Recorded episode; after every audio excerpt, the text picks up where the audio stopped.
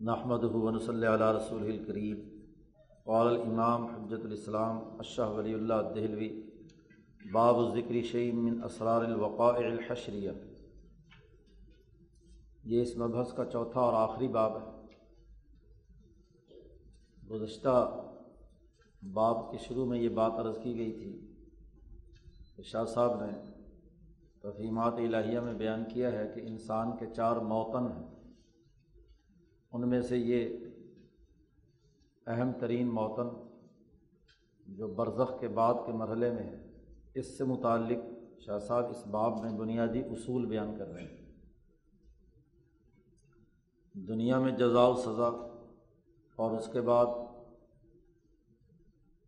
موت کے بعد برزخ میں یا قبر میں جزا و سزا اور تیسرا یہ حشر کے واقعات اور حشر کے بعد آگے چوتھا موتن جنت یا جہنم۔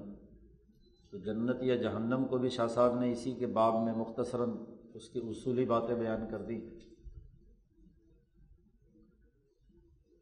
چونکہ اس کتاب میں شاہ صاحب نے شروع مقدمے میں کہا ہے کہ یہ جو موت کے بعد کے معاملات ہیں، ان کے حوالے سے تفصیلی احادیث اور صوفیہ کے کتابوں میں اس پر بڑی تفصیلی گفتگو موجود ہے۔ لہٰذا میں نے وہ تمام باتیں نہیں دہرائیں۔ جو امام غزالی نے کیمیائے سعادت میں یا احیاء الدین وغیرہ میں بیان کی ہے۔ شاہ صاحب کا انداز و اسلوب یہی ہے کہ یہاں صرف اصول اور قاعدے اور ضابطے بیان ہوں۔ اس مبحث میں شاہ صاحب نے پانچ بنیادی اصول اور قاعدے اور ضابطے واضح کیے۔ یہ پانچ اصولوں کی روشنی میں حشر کو اچھے طریقے سے سمجھا جا سکتا ہے۔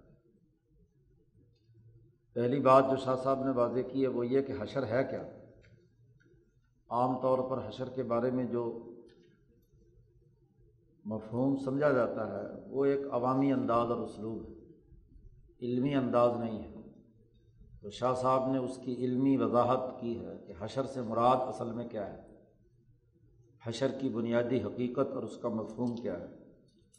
لہٰذا پہلا اصول اور ضابطہ اسی سے متعلق ہے۔ حشر میں جو واقعات پیش آئیں گے، اس کی طرف تو شاہ صاحب نے ایک پیراگراف میں صرف اشارہ کر دیا ہے۔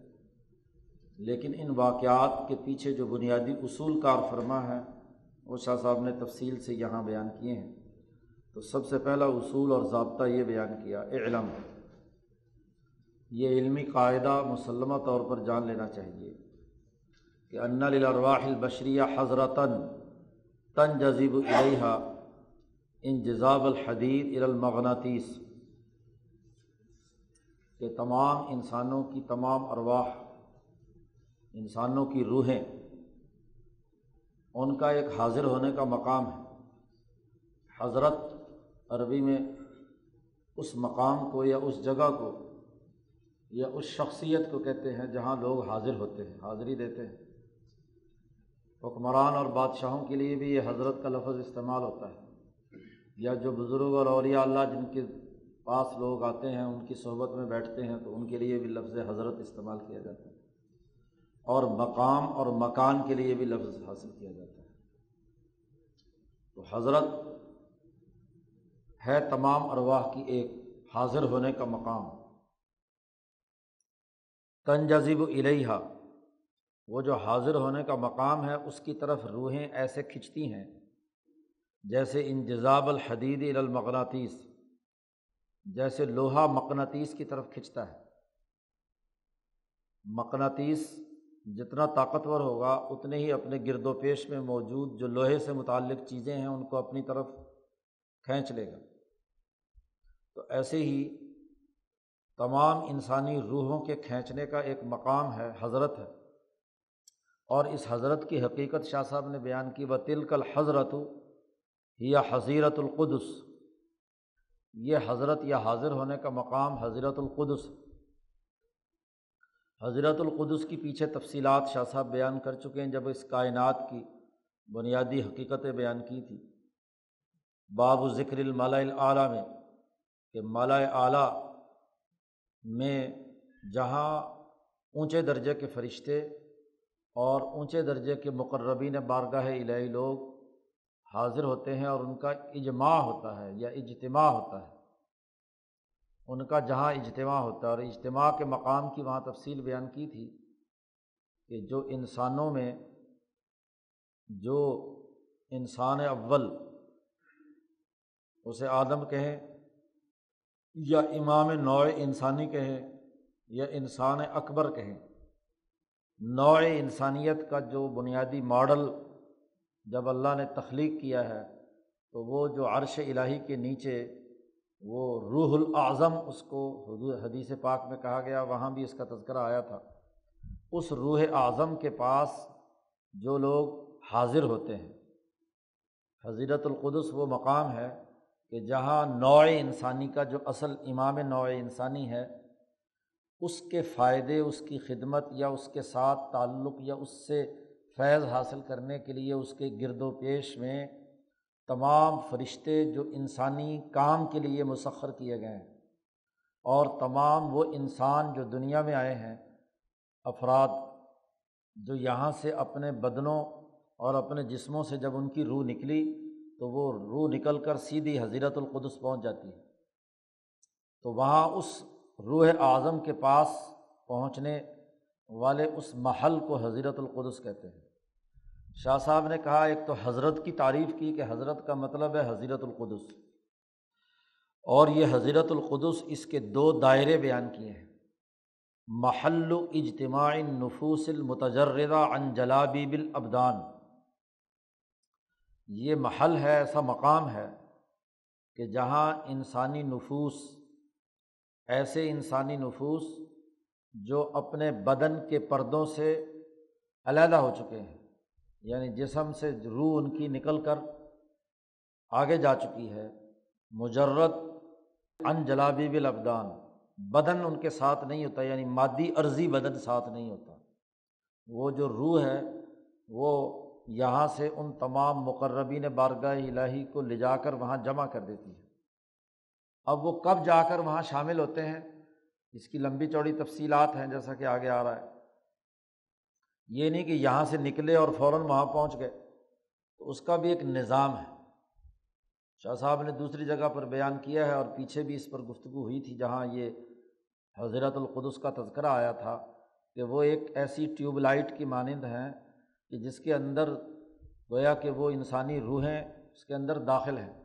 جیسے ہی کوئی روح ترقی کے اگلے منازل طے کرتی ہے تو اس کے سلسلے کے پیچھے جو آدمی ہوتا ہے وہ ہاں جی اس کا قائم مقام بن کر اوپر چلا جاتا ہے۔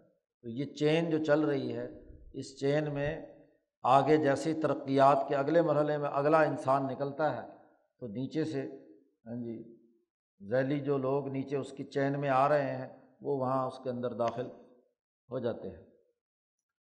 جاتے وہی ہیں جو بہیمیت کے تمام لوازمات سے فارغ ہو جاتے ہیں۔ یعنی جن کی ملکیت عالیہ اور جہاں وہ پہنچتے پہنچتے وہاں، اب یہ وہاں پہنچنے کا سفر اپنی اپنی صلاحیت اور استعداد کے مطابق ہوتا ہے۔ جن کی ملکیت عالیہ ہوتی ہے، وہ بہت تیزی کے ساتھ سفر کر کے یعنی وہاں اس مقام پر پہنچ جاتے ہیں۔ جن بیچاروں کی ملکیت جو ہے، وہ کمزور ہوتی ہے یا ملکیت صافلہ ہوتی ہے، ان کو ہزاروں سال یا صدیاں لگ سکتی ہیں اس روح اعظم کے پاس پہنچنے کے لیے، لیکن پہنچنا سب نے ہے وہاں حضیرت القدس کے اس مقام پر۔ ایک تو یہ کہ وہ محل و اجتماع نفوس المتجردہ انجلابی بالابدان بر روح الاعظم، اس روح اعظم کے پاس وہ اپنا اجتماع منعقد کرتے ہیں۔ روح اعظم کون سی، کیا ہے؟ پیچھے بھی شاہ صاحب نے یہ حدیث بیان کی تھی اللہ وصف النبی صلی اللہ علیہ وسلم بکثرت الوجوہ ولاسن ولغات کہ جس کی تعریف میں نبی اکرم صلی اللہ علیہ وسلم نے یہ بات بیان کی ہے کہ اس کے ستر ہزار چہرے ہیں اور ان میں سے ہر چہرے پر اتنے ہی ستر ہزار زبانیں ہیں، السن اور ان ستر ہزار زبانوں میں آگے ستر ہزار لہجے ہیں۔ دنیا میں اب تک آدم سے لے کر اب تک جتنی زبانیں، جتنے لہجے، جتنی لغات، جتنے چہروں کی ساخت وہ سب کے سب اس روح اعظم کے اندر محفوظ ہے ہر انسان چونکہ ایک یونیک حیثیت رکھتا ہے اپنے شکل و صورت اور اپنی وضاقتہ کے اعتبار سے، اپنی بولی اور اپنے زبان یا اپنے لہجے یا اپنی ساخت کے اعتبار سے۔ اس لیے جب بہت بڑے مجمعے میں بھی کوئی آدمی بولتا ہے تو اس کی آواز کی جو انفرادیت ہے وہ بتلا دیتی ہے کہ فلاں آدمی بول رہا ہے۔ دوسرا آدمی بھی اسی مجمعے میں بولے، حالانکہ وہ بھی انسان ہے۔ لیکن اس کی ساخت اور اس کی لہجے کا انداز و اسلوب، اس کے الفاظ کی ادائیگی کا تلفظ بتلا دیتا ہے کہ فلاں آدمی بول رہا ہے۔ تو وہ روح جو ہے اس میں، اور یہاں ستر ہزار سے مراد بھی صرف عدد کے اندر بند کرنا نہیں، عربی میں ستر کا عدد آتا ہے لامحدود۔ یعنی جس کے لامحدود یعنی جتنے بھی انسان دنیا بھر میں پیدا ہونے ہیں، آدم سے لے کر آخری انسان تک، ان تمام کے چہروں کا ڈیٹا وہاں محفوظ ہے۔ تمام کے لہجے، تمام کی ساخت، تمام کی زبانیں اس روح اعظم پر محفوظ ہیں۔ جب اس روح اعظم پر محفوظ ہیں، تو یہ سارے نفوس جو ہیں، انہوں نے جب بھی یہ بہیمیت کے دائرے سے فارغ ہو جائیں، اپنی بہیمیت کا دائرہ ان کا فنا ہو جائے اور خالص ان کی روح خالص پاک صاف بن جائے، تو ضرور وہاں پہنچے گی۔ وہ محل اجتماع ہے۔ یہ جو روح ہے، انما ہوا ہوا ضمیر کا مرج روح ہے، یہ جو روح ہے، یہ تشبن لصورت نوع انسانی فی عالم المثالی او فی ذکر ایما سے تفقل ہاں جی جس کو ذکر یا لوہے محفوظ کہا گیا، تو اگر ذکر جو حدیث میں آیا ہے یا قرآن حکیم میں اسے لوہے محفوظ کہا گیا ہے، آپ اس کو لوہے محفوظ کہہ لو یا وہ ذکر کہہ لو یا کتاب و مبین کہہ لو یا شاہ صاحب نے یا صوفیہ کی اصطلاح میں اسے عالم مثال کہتے ہیں۔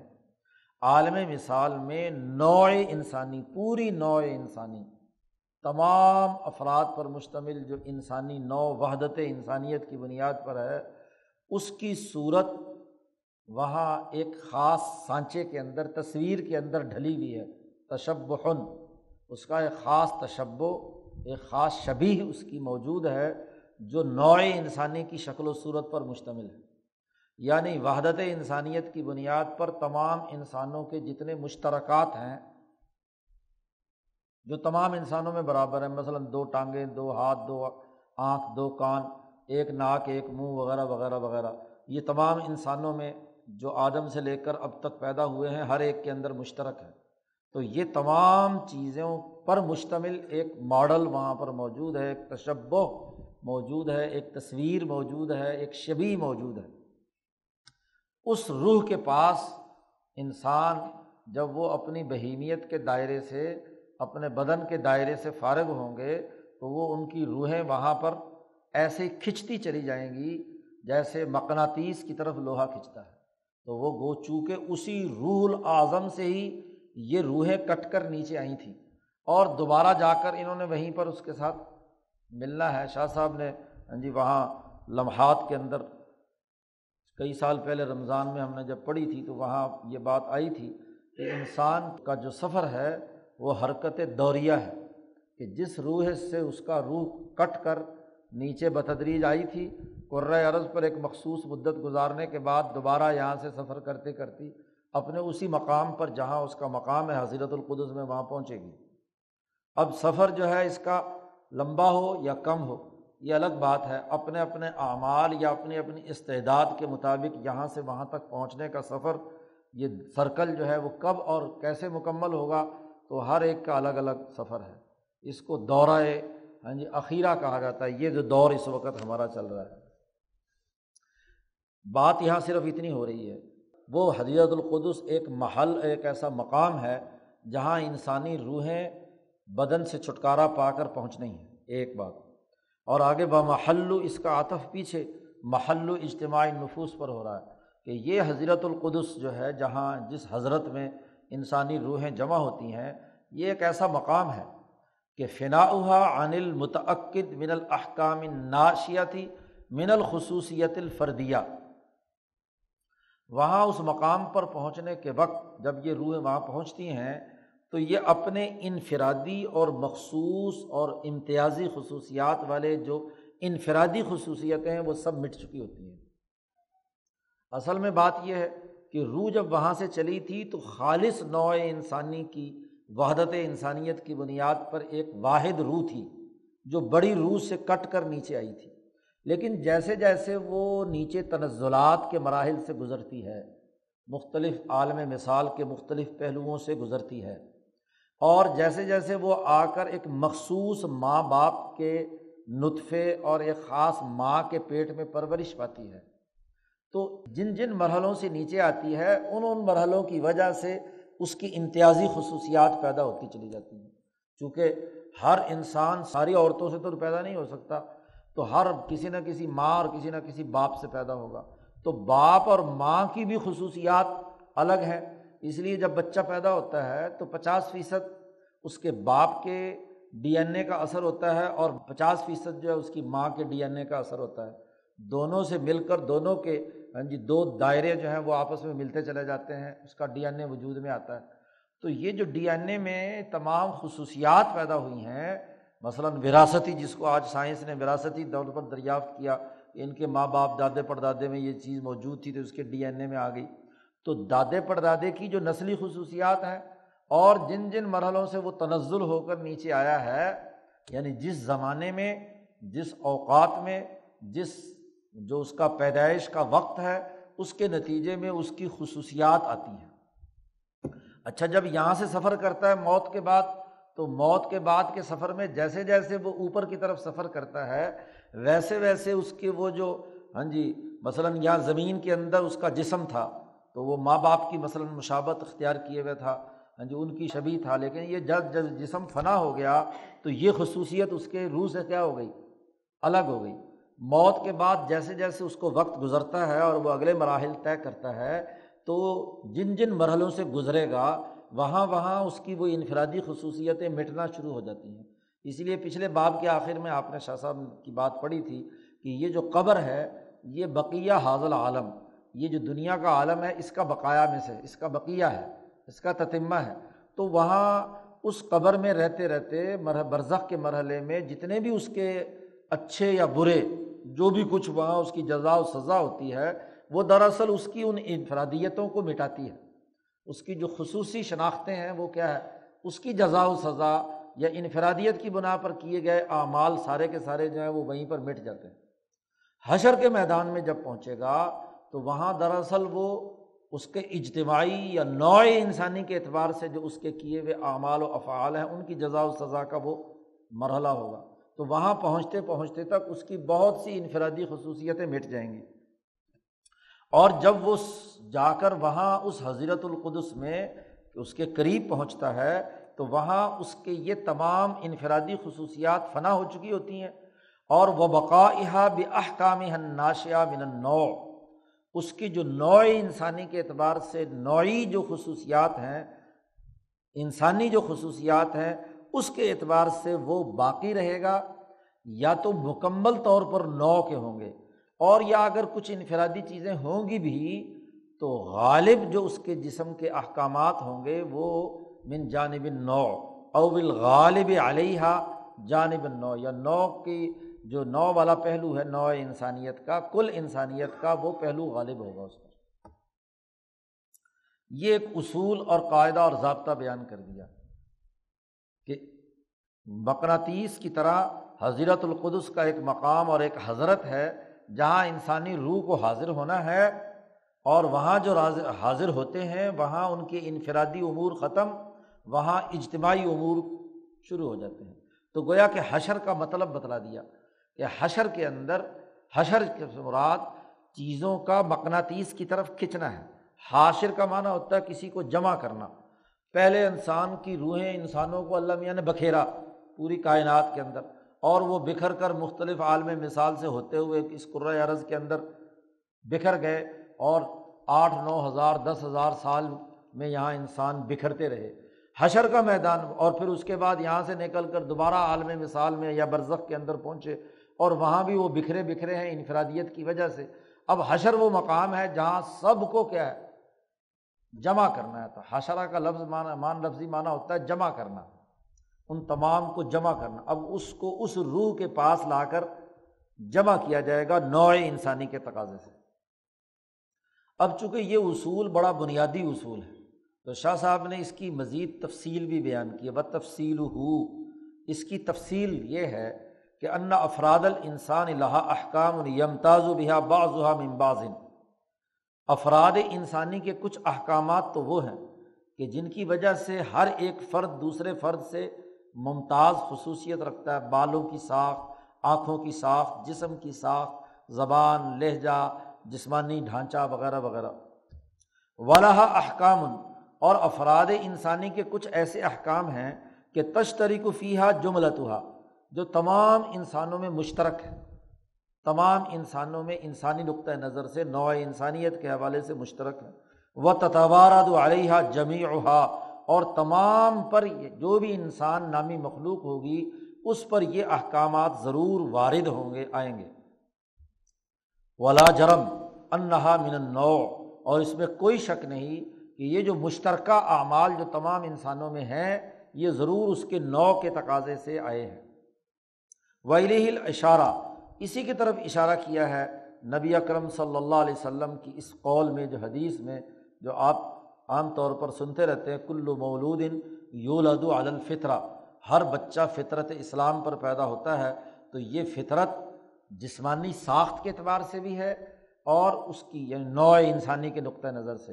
اور یہ اس کے باطنی احکامات کی بنیاد پر بھی ہے، جس کی تفصیل آگے مزید شاہ صاحب بیان کر رہے ہیں۔ تو یہ جو فطرت پر پیدا ہونا ہے یعنی انسانی فطرت پر انسانوں کا پیدا ہونا ہے، ہر ایک مولود کا، یہ نبی اکرم صلی اللہ علیہ وسلم نے اس کی طرف اشارہ کیا۔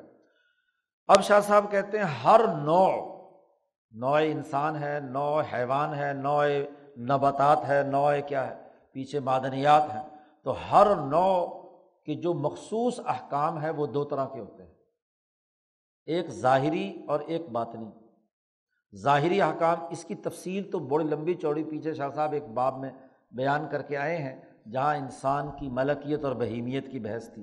اس کا خلاصے کے طور پر شاہ صاحب نے یہاں دوبارہ دہرا دیا تاکہ یہ حشر کے معاملے کی بات بھی سمجھ میں آ جائے۔ شاہ صاحب کہتے ہیں عہد ہوا ظاہرہ ایک تو ہر نو کی ظاہری خلقت ہوتی ہے، اس کی شکل و صورت ہوتی ہے۔ کل خلقتی، خلقت سے کیا مراد ہے؟ اس کی رنگت، اس کی شکل۔ اس کی مقدار تمام انسانوں کی ایک طے شدہ رنگت ہے۔ ہاں جی کم و بیش ہو سکتی ہے، لیکن ایک رنگت تمام انسانوں کی ملتی جلتی ہے۔ کہیں سفیدی زیادہ ہے، کہیں کالا زیادہ ہے، کہیں ان دونوں کے درمیان ہے۔ بس ان تین کے علاوہ اور کوئی پیلا سبز اور کوئی اور ارمچی کوئی اور رنگ انسانوں کے اندر نہیں پایا جاتا۔ تو ایک خاص رنگ خاص شکل اور خاص مقدار، اس کی ہائٹ ذرا ذرا چار پانچ فٹ سے لے کر سات آٹھ سات آٹھ فٹ تک ہوگی بس۔ تو خلقت یعنی دو ٹانگیں، دو آنکھ، دو بازو، دو فلاں فلاں فلاں۔ وقت سعود اور یا آواز۔ آواز بھی ہر انسان کی انسانی نقطۂ نظر سے ایک ہی ہوگی۔ گھوڑے کی آواز گدے کی آواز اور انسان کی آواز میں فرق ہوگا۔ پھر انسانوں کے لہجوں کا فرق ہو سکتا ہے، لیکن انسانوں کی آواز انسانوں کی آواز۔ جب انسان بولتا ہے تو ہر آدمی سننے والا سمجھتا ہے کہ یہ انسان ہے، یہ کوئی بندر یا گیدڑ وغیرہ نہیں ہے۔ ایو فردن وجید امن ہو جو فرد بھی پایا جاتا ہے اعلیٰ حیعتن یوتی نو وہ ایسی حیت اور شکل و صورت پر پیدا ہوتا ہے جو اس کی نو کی طرف سے آئی ہے۔ وہ اس کی نو اگر وہ انسانی فرد ہے تو انسانی نو کی طرف سے وہ خاص طے شدہ خلقت اور آواز آئے گی۔ اور اگر وہ گدا گھوڑا ہے، اس کے افراد میں سے کوئی فرد ہے تو وہ اس کی نو میں سے کیا ہے؟ اس کی شکل و صورت آئے گی۔ ولم یقن مخدجن من قبل المادہ۔ لیکن شرط یہ ہے کہ اس کی پیدائش کے وقت اس کی تخلیق کا مادے میں کوئی کمی اور کوتاہی نہ ہو۔ ہاں جی اگر کمی کوتاہی ہوگی، جیسے کوئی خچر بن جاتا ہے یا انسانوں میں سے بھی کوئی خنسا مشکل بن جاتا ہے، یا اسی طریقے سے کوئی لولا لنگڑا یا کسی کی آنکھ پیدائشی نہیں ہوتی، کسی کی ٹانگ کا مسئلہ ہے، کسی کا کچھ۔ یہ تو ہے اس کے مادے کی بناوٹ کے وقت پیدائشی نقص۔ ظاہر ہے کہ یہ استثناءات ہوتے ہیں، ہر ایک کے اندر یہ قاعدے کلیے کے اندر اس طرح کے استثناءات ہوا کرتے ہیں۔ لیکن جو مکمل مادہ پورے طریقے پر ہو، تو وہ تمام انسان نوئے انسانی کے انسانی تقاضوں کے مطابق ایک جیسے ہوں۔ فعن لاب حق کو بہا و اتوارد علیہ تو اب اگر مادے نے خلاف ورزی نہ کی ہو تو ضرور وہ خصوصیات جو اس نو کی ہیں وہ اس کے اندر پائی جائیں گی اور اس ہر فرد کے اوپر وہ تمام نوعی احکامات وحدت انسانیت کی بنیاد پر ضرور وارد ہوں گے۔ مثلاً شاہ صاحب نے کہا، وہاں پیچھے بھی یہ بات مثال کے طور پر بیان کی تھی فل انسان و مستول قامہ انسان جو ہے سیدھا کھڑا ہوتا ہے۔ جبکہ جانور جھکے ہوئے ہوتے ہیں۔ تو انسان اور جانور میں یہ فرق کہ انسان مستول قامہ، ناطقن، وہ بولتا ہے، اظہار معافی ضمیر کرتا ہے۔ بادی البشرا اس کی چمڑے کے اوپر بال کم ہوتے ہیں، چمڑا اس کا نظر آتا ہے۔ اتنے ہلکے پھلکے بال ہوتے ہیں کہ جلد اس کی نظر آ رہی ہوتی۔ یہ انسان کے مثلاً دو تین خصوصیات شاہ صاحب نے بیان کر دی، ظاہری۔ ولفرس اور گھوڑا، اس ٹیڑھا ہوتا ہے جھکا ہوا ہوتا ہے اس کی ساحل اس کی بولنے کے بجائے اس میں سے ہن ہنانے کی آواز آتی ہے۔ اشعرن، اس کے بال جو ہے، بہت زیادہ ہوتے ہیں کہ اتنا کہ بال نظر آ رہے ہوتے، چمڑا اصل نظر نہیں آتا الا غیر ظالی کا مم مالا ینفق افراد عند سلامت مزاجی ہا جب وہ نو کے افراد اپنے پورے صحیح سالم مزاج کے ساتھ پیدا ہوں تو وہ ظاہری جو شکل و صورت ہے، اس نو کی اس کی خلاف ورزی نہیں ہوتی۔ ہر نو کا دوسرا بنیادی دائرہ احکام باطنہ کا ہوتا ہے کہ باطنی طور پر ہر ایک نو کے افراد کے اندر ایک مشترک خصوصیات تمام نو کے افراد میں پائی جاتی ہے مثلاً، چیزوں کے ادراک کی صلاحیت کا ادراک۔ اب گھوڑے گدھے کا ادراک میں اور انسان کے ادراک کے اندر بڑا بنیادی فرق ہے۔ تو تمام انسانوں میں ادراک کی کمی بیشی ہو سکتی ہے، لیکن ادراک کرنے میں انسانی نقطۂ نظر سے ہر انسان کے اندر وہ ادراک کی صلاحیت پائی جاتی ہے۔ ول للمعاش، اپنی دنیا میں زندگی بسر کرنے کے لیے معاشی ضروریات اور تقاضوں کو پورا کرنے کی رہنمائی، وہ رہنمائی حاصل کرتا ہے۔ دیکھتا ہے کہ کس طریقے سے کون سی چیز میرے کھانے پینے کے لیے یا اس کھانے پینے کے لیے مجھے کون سا پیشہ اختیار کرنا چاہیے، کون سی معاشی سرگرمی اختیار کرنی چاہیے، یہ انسانوں میں الگ ہے اور گھوڑوں گدھوں کے اندر کیا ہے؟ الگ ہے۔ ول استعداد لما یہ جم علیہ من الوقاع اور وہ استعداد جو اس کے اوپر اگر کوئی واقعات یا اچانک مصیبتیں آ جائیں یا کوئی معاملہ درپیش ہجوم کر جائے تو اس وقت اس کے مقابلے کی استعداد، وہ انسانوں میں، تمام انسانوں میں مشترک ہوتی ہے، ایسے ہی تمام گھوڑوں، گدوں اور جانوروں کے اندر بھی اپنی اپنی استعداد کے مطابق ہوتی ہے۔ اس کا مطلب یہ ہوا کہ فالک النوعن شریعتن ہر نو کی ایک خاص شریعت ہے۔ ظاہری اعضاء کی تشکیل کے اعتبار سے بھی اور باطنی احکامات جس میں علم و ادراک اور معاشی سرگرمیوں کی رہنمائی اور مقابلہ کرنے کی استعداد و صلاحیت۔ تو یہ اس کے اندر گویا کہ تمام ہر نو کی الگ الگ بات ہے۔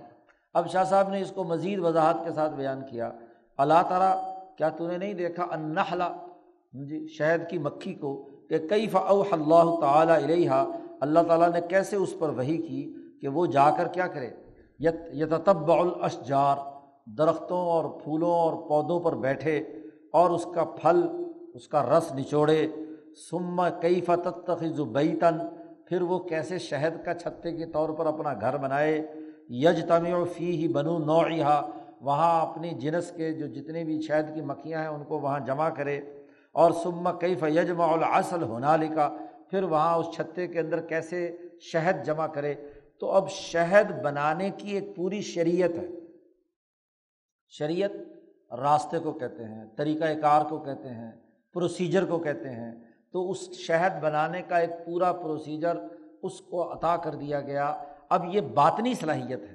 ایک اس کی جسمانی صلاحیت ہے کہ مکھی کی ساخت کیا ہے، پر کیسے ہیں ہاں جی وغیرہ وغیرہ۔ اور ایک اس کی ادراک کی صلاحیت ہے کہ اس کے اندر یہ صلاحیت ہوتی ہے کہ کس جگہ پر اچھا پھول ہے جس کا رس چوسنا ہے۔ کبھی زہریلے پودے پر صحیح مکھی نہیں بیٹھے گی۔ اچھے پھول پر بیٹھے گی۔ اور وہاں سے وہ کیا ہے؟ اس کا جوہر اور خلاصہ نچوڑے گی۔ زہریلے مادے کے قریب نہیں جائے گی، پھر اس کو محفوظ کرے گی۔ پھر اس کا بلکہ نظام اس کے پیٹ کے اندر ایسا رکھا گیا ہے کہ شہد والا اس کا کیپسول ہے، وہ الگ ہوتا ہے۔ اس کے کھانے پینے کا اور اس کے غذا یا اس کے فضلے کا دائرہ بالکل الگ ہوتا ہے تاکہ ان کے درمیان کسی قسم کی مکسنگ اور ملاوٹ نہ ہو۔ تو یہ شریعت پورے کی پوری کس کے لیے ہے؟ مثلاً شہد کی مکھی کی ہے۔ شاہ صاحب نے کہا اسی طرح وہ اوہا العصفور، چڑیا کو دیکھو کہ چڑیا کو اللہ نے وہی کی، چڑا چڑی کو کہ چڑا جو ہے وہ اپنی چڑیا کے ساتھ رغبت پیدا کرتا ہے۔ غبت زکر فل انسا اس کا جو مذکر ہوتا ہے وہ اپنی انسا کے ساتھ، چڑیا کے ساتھ رغبت ظاہر کرتا ہے، دونوں میں پیار ہو جاتا ہے۔ سم یت تخذا اشن پھر دونوں مل کر ایک گھونسلہ بناتے ہیں۔ ایک ایک تن کا جمع کر کے لاتے ہیں اور دونوں نے مل کر ایک گھونسلہ بنایا۔ سما یہ زنا البعیز پھر ان کے ملاپ سے جو انڈے پیدا ہوتے ہیں، ان انڈوں کے اوپر وہ دونوں مل کر بیٹھتے ہیں، سیتے ہیں انہیں۔ سما یزقا الفراخ، جب اس میں سے چوزا نکلتا ہے، تو دونوں غذات ہاں جی دانے چگ کر لا کر اپنے منہ میں اس کو نرم کر کے بالکل اس کو ہاں جی پانی کی طرح بنا کر پچکاری مارتے ہیں اپنے بچے کے منہ میں کہ اس کے اندر خوراک چلی جائے۔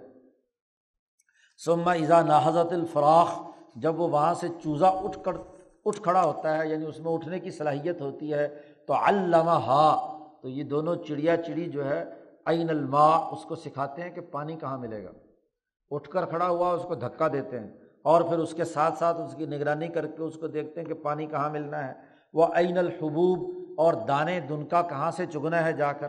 اور اس پھر چڑیا اپنے بچے کو سمجھاتے ہیں دونوں چڑا چڑی کہ علامہ ناسحا من اردو بھی کہ کون تمہارے چڑیوں کا دشمن ہے اور کون تمہارا خیر خواہ ہے؟ پرندوں چرندوں میں سے کون کون لوگ تمہارے لیے کیا ہیں؟ ان کو الگ الگ اس کی نصیحت تعلیم دیتے ہیں۔ وہ علامہ کئی فتفر من سنوری و سیاد اور وہ اس کو یہ سمجھاتے ہیں کہ بلی طاق پر ہوتی ہے چڑیا کو ہڑپ کرنے کے لیے۔ تو بلی اگر اس طریقے سے حملہ آور ہو تو کیسے بچنا ہے؟ یا شکاری جو ہے، جو چڑیا کا شکار کرتے ہیں، تو وہ عموماً چڑیوں کو پکڑنے کے لیے جال پھیلاتے ہیں۔ تو شکاریوں کے شکار سے اور جال سے کیسے بچنا ہے؟ تو یہ بھی اس کو اپنے بچے کو وہ سکھاتے ہیں دونوں چڑیا چڑی۔ وہ کیف تنازع بنی نوعہ آئندہ جل بھی نفرن او دفع ضرن اور اگر خود چڑیوں میں کوئی لڑائی ہو جائے، کسی نفع کو حاصل کرنے کے لیے یا کسی نقصان سے بچنے کے لیے تو پھر اپنے باقی چڑیوں کا مقابلہ کیسے کرنا ہے؟ یہ بھی اپنے بچے کو سکھاتے ہیں کہ اس کے مقابلہ کرنے کے لیے تمہیں کیا اقدامات کرنے ہیں۔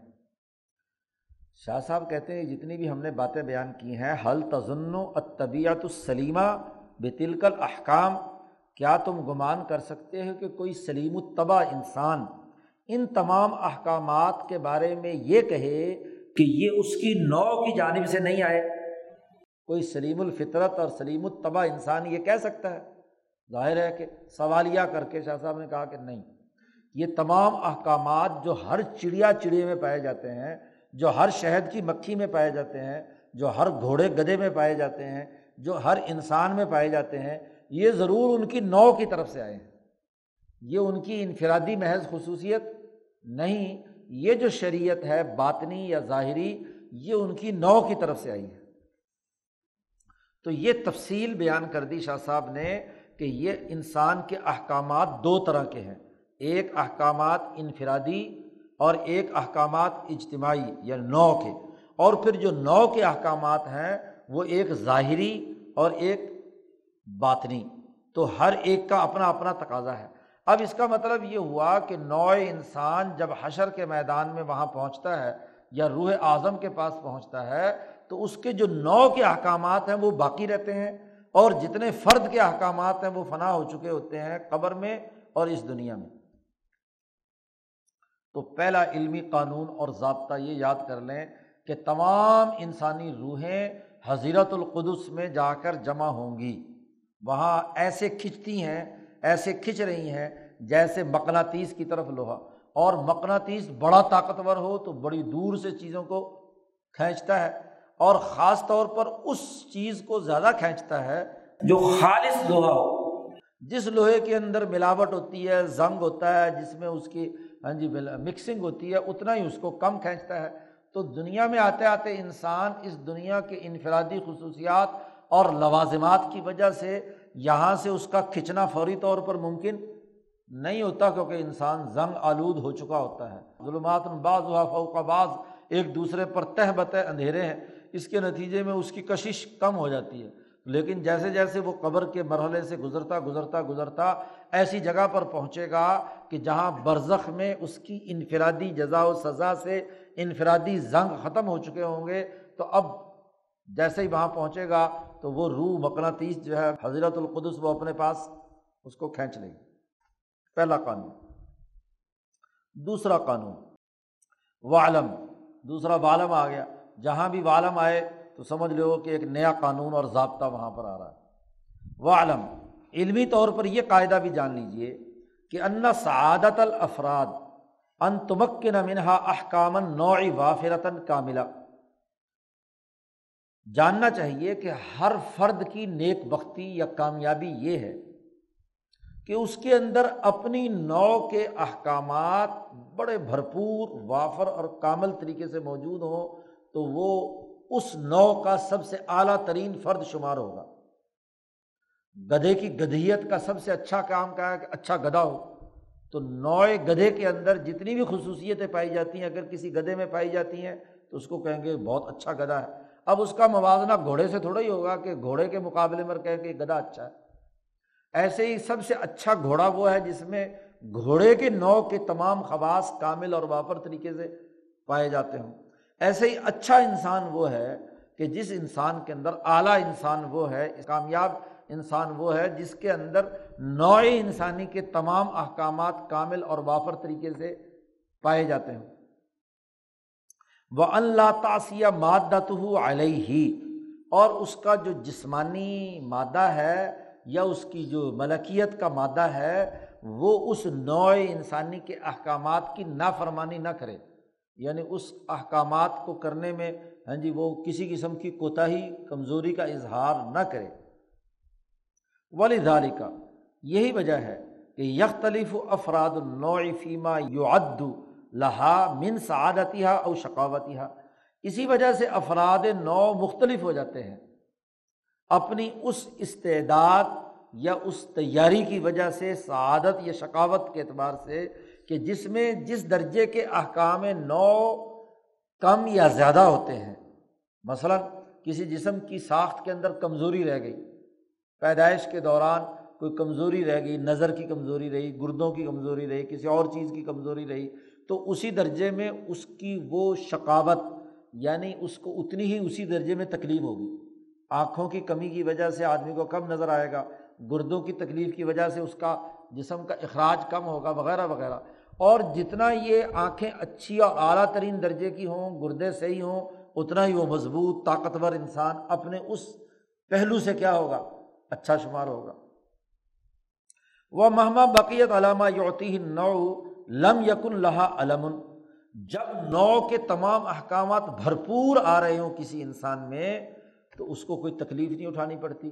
اب دیکھنے کی تکلیف نہیں اٹھانی پڑے گی اگر آنکھیں بالکل صحیح سالم ہوں۔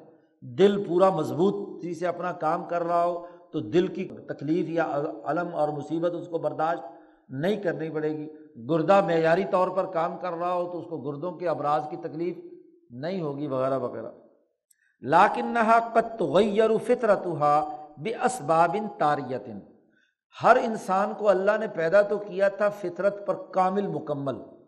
جب روح اس کی وہاں سے چلی تھی تو وحدت انسانیت کے اصول پر کامل نوع انسانی کے احکامات لے کر چلی تھی۔ لیکن ہوا کیا کہ جیسے جیسے وہ اس دنیا میں آ گئی اور دنیا کے اگلے سفر شروع ہوئے، تو اس کے نتیجے میں اس کے اندر اس کی فطرت میں تغیر و تبدل پیدا ہونا شروع ہوا۔ اور وہ کسی عارضی سبب کی وجہ سے ہوتا ہے، یاد رکھو۔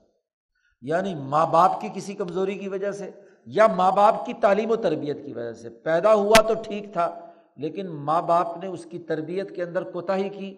یا اساتذہ نے اس کے ذہن کے اندر خرابی پیدا کی تو اس کے نتیجے میں اس کا ذہن کمزور پڑ گیا یا اس کی جسمانی نشو و نما پوری غذا نہ ملنے کی وجہ سے کیا ہے، مثلاً پوری نہیں ہو سکی۔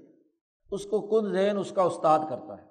جب وہ اس کو ڈرا کر خوف، ماں باپ بھی اس کو جب گھسیٹ کر اسکول لے کر جاتے ہیں کہ لا بھی جا، اب تو آج کل تو ڈھائی سال کے بیچارے بچے کو اٹھا کر زبردستی پھینک آتے ہیں کیونکہ ماں نے بھی زیادہ دن سونا ہوتا ہے۔ اور باپ نے دفتر جانا ہوتا ہے تو بچے سے جان چھڑانی ہے کیونکہ اگلا جو پیدا ہوا ہوا اسے سنبھالنا ہے۔ تو پہلے کو تین چار سال میں ہی دھکے دے کر دیتے ہیں اسکول میں، جا۔ ہاں جی دوسروں کے پاس۔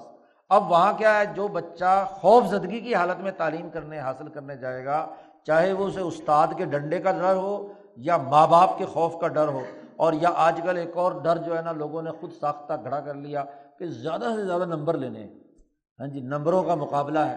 اور اس کی ٹینشن میں بچے دماغی طور پر معذور ہو جاتے ہیں، نفسیاتی مریض بن جاتے ہیں۔ تو یہ جو ماحول ہے، یہ اس نے اس کا ذہن بگاڑ دیا ہے۔ اللہ تبارک و تعالیٰ نے پیدا کیا تھا تو وہ نارمل تھا، اپنی نوع انسانی کے پورے تقاضوں کے ساتھ تھا۔ لیکن اس ماحول نے اس کے اندر، اسباب تاریہ نے اس کے اندر خرابی پیدا کر دی۔ شاہ صاحب نے کہا، اس کی مثال ایسے بھی منزلت الورم، جیسے کسی انسان کے صحیح سالم اس اوپر کوئی ورم آ جائے۔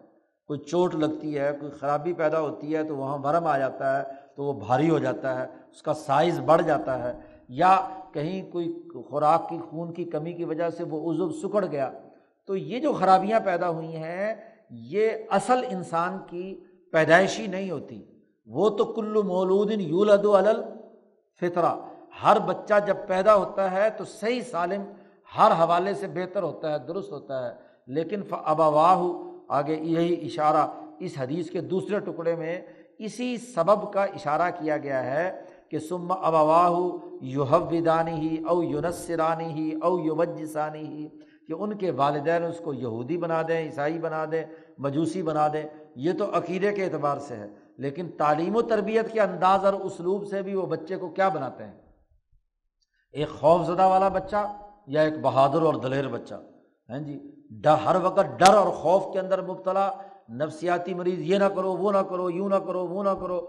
ہاں جی ماں باپ صفائی پسند ہو جاتے ہیں، وہ بھی ایک ذہنی مرض ہوتا ہے۔ اور وہ آگے کیا ہے؟ اولاد کے اندر اسی نہ کرو کرو اور اس کے چکر میں بچے کو کیا ہے؟ کچھ نہ کچھ بگاڑ دیتے ہیں۔ تو دراصل اصل فطرت میں تو صحیح پیدا ہوا، لیکن اب اواہ ہو سب سے پہلے والدین۔ والدین کے بعد پھر ماحول۔ وہاں گرد و پیش کا سسٹم اس کے اندر وہ خرابیاں پیدا کر دیتا ہے، جس کی وجہ سے بمنزلت الورم اس کے اندر اس کی وہ خاص قسم کی ساخت بنتی ہے۔ دیکھو، آج سائنس نے بھی ثابت کیا کہ یہ جو سیلز آپ کے جسم میں ہوتے ہیں، یہ بمنزلہ اینٹ کے ہوتے ہیں۔ یہ جب جسم کے اندر کسی جگہ پر جاتے ہیں تو وہ خاص فنکشن شروع ہو جاتا ہے۔ سیل تو یہی روٹی کھائیے، یہی سالن کھایا، اسی سے آپ کی توانائی اور سیلز بنے ہیں۔ وہ سیل آنکھ میں جائیں تو آنکھ دیکھنے کا کام کرتے ہیں گردے میں جائیں تو گردے والا کام کرتے ہیں، دل میں جائیں تو دل والا کام کرتے ہیں، اعضاء کی جلد میں جائیں تو وہ کام کرتے ہیں، ہڈیوں میں جائیں تو ہڈیوں والا کام کرتے ہیں۔ لیکن جب وہ ایک جگہ پر فکس ہو جاتے ہیں، ایک عرصہ تک وہ کام کرتے رہتے ہیں، تو ان کی باقی جو صلاحیتیں ہیں وہ بند اور وہ ایک صلاحیت جو ہے، اس کے اندر وہ محدود ہو جاتا ہے سیل۔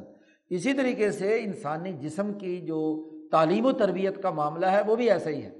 آپ اس کو افاقی نقطۂ نظر سے تعلیم دیں، اس کو بہادری اور دلیری کی دیں، خودداری کی دیں، اعلیٰ صلاحیتوں کی دیں، تو اس کے مطابق بچہ تربیت پاتا ہے۔ اور اگر اس کو ہاں جی کچھ عرصے تک آپ ایک خاص سانچے میں بند رکھیں، تو وہ اس سانچے کے مطابق ڈھل جاتا ہے۔ پھر وہ وقت آتا ہے کہ اس کے بعد آپ چاہے جتنا مرضی اسے اوپن کرنے کی کوشش کریں، وہ ٹھیک نہیں ہوتا۔ اب جب عقل ہی نہیں بڑی، دماغ ہی نہیں بڑھا تو پھر ان کا کیا تو دوسری بات شاہ صاحب نے یہ کہی کہ افراد کی سب سے بڑی کامیابی یہ ہے کہ اس کے جو نو کے احکامات ہیں وہ وافر اور کامل شکل میں ہوں اور اس کے اندر جو بے منزلات الورم یا یعنی عارضی اسباب کی وجہ سے جو کمی زیادتی پیدا ہو رہی ہے، خرابیاں پیدا ہو رہی ہیں، اس کی فطرت کے اندر تغیر و تبدل ہو رہا ہے، یہ اس کی بدبختی کی بات ہے۔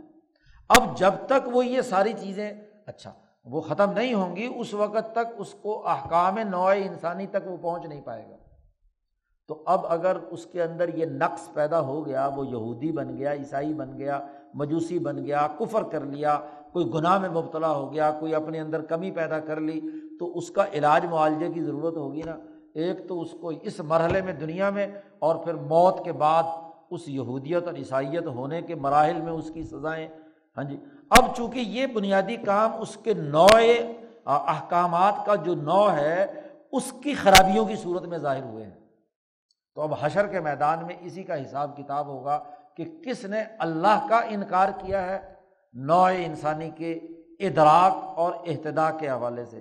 کس نے نو انسانی کے کمال کو سامنے رکھا ہے اور کس کے اوپر چربی چڑھ گئی، ورم چڑھ گیا، کس کے اوپر خرابی پیدا ہو گئی۔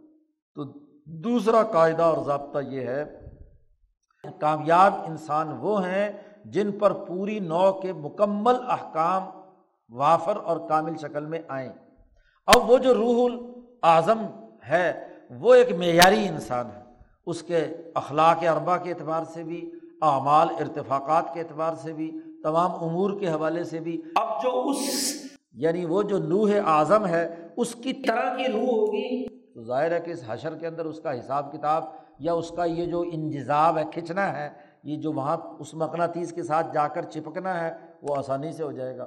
اور جس کے اوپر ورم کی طرح کی یہ خرابیاں موجود ہوں گی، تو اس ورم کو اتارنے کے لیے کسی جہنم کی ضرورت ہوگی نا، کسی پل سرات سے گزارنے کی ضرورت ہوگی، تاکہ اس کا یہ جو ورم اور اس کا مرض اور اس کے گناہ اور اس کی خرابیاں اور اس کی تمام چیزیں ہیں، یہ کیا ہو جائیں؟ اس سے دور ہو جائیں۔ تو دوسرا قاعدہ اور ضابطہ۔ البشریہ تن جذب حاضر الحضرہ تاراتم من جہت البصیرہ والہمہ و تاراتم من جہت تشب ہوئی آثار فیحا ایلامن او انعامن جاننا چاہیے کہ یہ جو انسانی روحیں ہیں، یہ اس حضرت میں جا کر جب جذب ہوتی ہیں، ادھر جب یہ کھنچ کر جاتی ہیں حضرت القدس میں، تو یہ سفر کے دو دائرے ہیں۔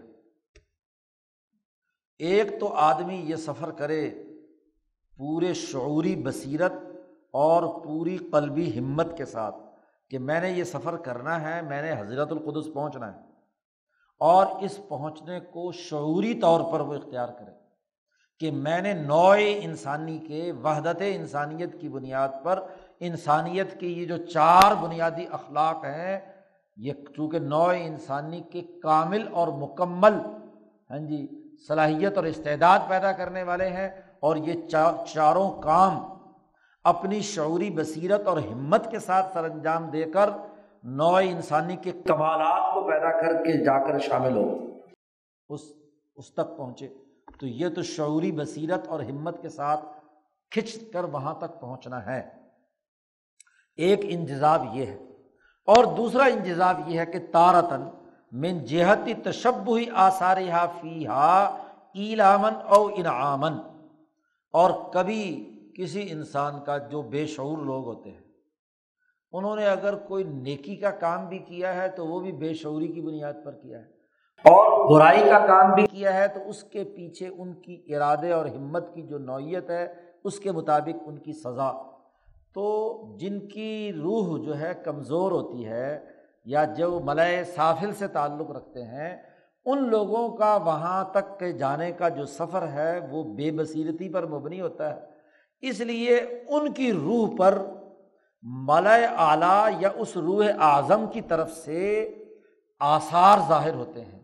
اگر تو اس انسان کے اعمال ان اخلاق اربا یا نوع انسانی کے اصل احکامات کے مطابق ہیں، تو ملائے اعلیٰ سے اس کے اوپر انعامات دنیا میں بھی اور یہاں سے برزخ کے مرحلے میں بھی اور آگے بھی آثار ظاہر ہوں گے حضرت القدس کی طرف سے۔ یعنی جب وہ مقناطیس اپنی طرف کھینچ رہا ہے، تو کھنچتے ہوئے ان کے اوپر اس مالا اعلیٰ سے یا حضرت القدس سے انعامات آ رہے ہیں۔ اور اگر اس کے اوپر ورم چڑھا ہوا ہے، اس کا عقیدہ خراب ہو گیا، اس کے اعمال خراب ہو گیا اخلاق اربا کی ضد پیدا ہو گیا یعنی اخبات کی ضد تہارت کی ضد سماعت کی ضد، عدالت کی ضد چیزیں پیدا ہو گئیں، تو پھر اس وہ کھنچتا ہے، تبھی اس کے اوپر اذیت آتی ہے نا۔ لانت پڑ رہی ہوتی ہے تو چونکہ وہاں وہ روح اعظم اس سے نفرت کرتی ہے، اس سے بوجھ اور عداوت رکھتی ہے، تو اس کو اذیت اور تکلیف ہوتی ہے۔ یہ جو انسانوں کو دنیا میں عذاب آئے یا جزا سزا ملے یا موت کے بعد جو سزا ملے گی، یہ بھی تو انتظام ہے نا کھنچنا ہے۔ اگر یہ لنک نہ ہو تو اس کو تو کوئی احساسات ہی نہ ہو۔ یہ لنک ہی ہے کہ وہ انسان ان تمام مصیبتوں اور تکلیفوں کو محسوس کرتا ہے، جو مالا اعلیٰ یا حضرت القدس کی نفرت کی صورت میں، اس کی طرف سے نازل ہونے والی لانت اور بدبختی کی صورت میں اس روح پر پڑ رہی ہے۔ شاہ صاحب نے ان دونوں کا ذکر کیا ہے۔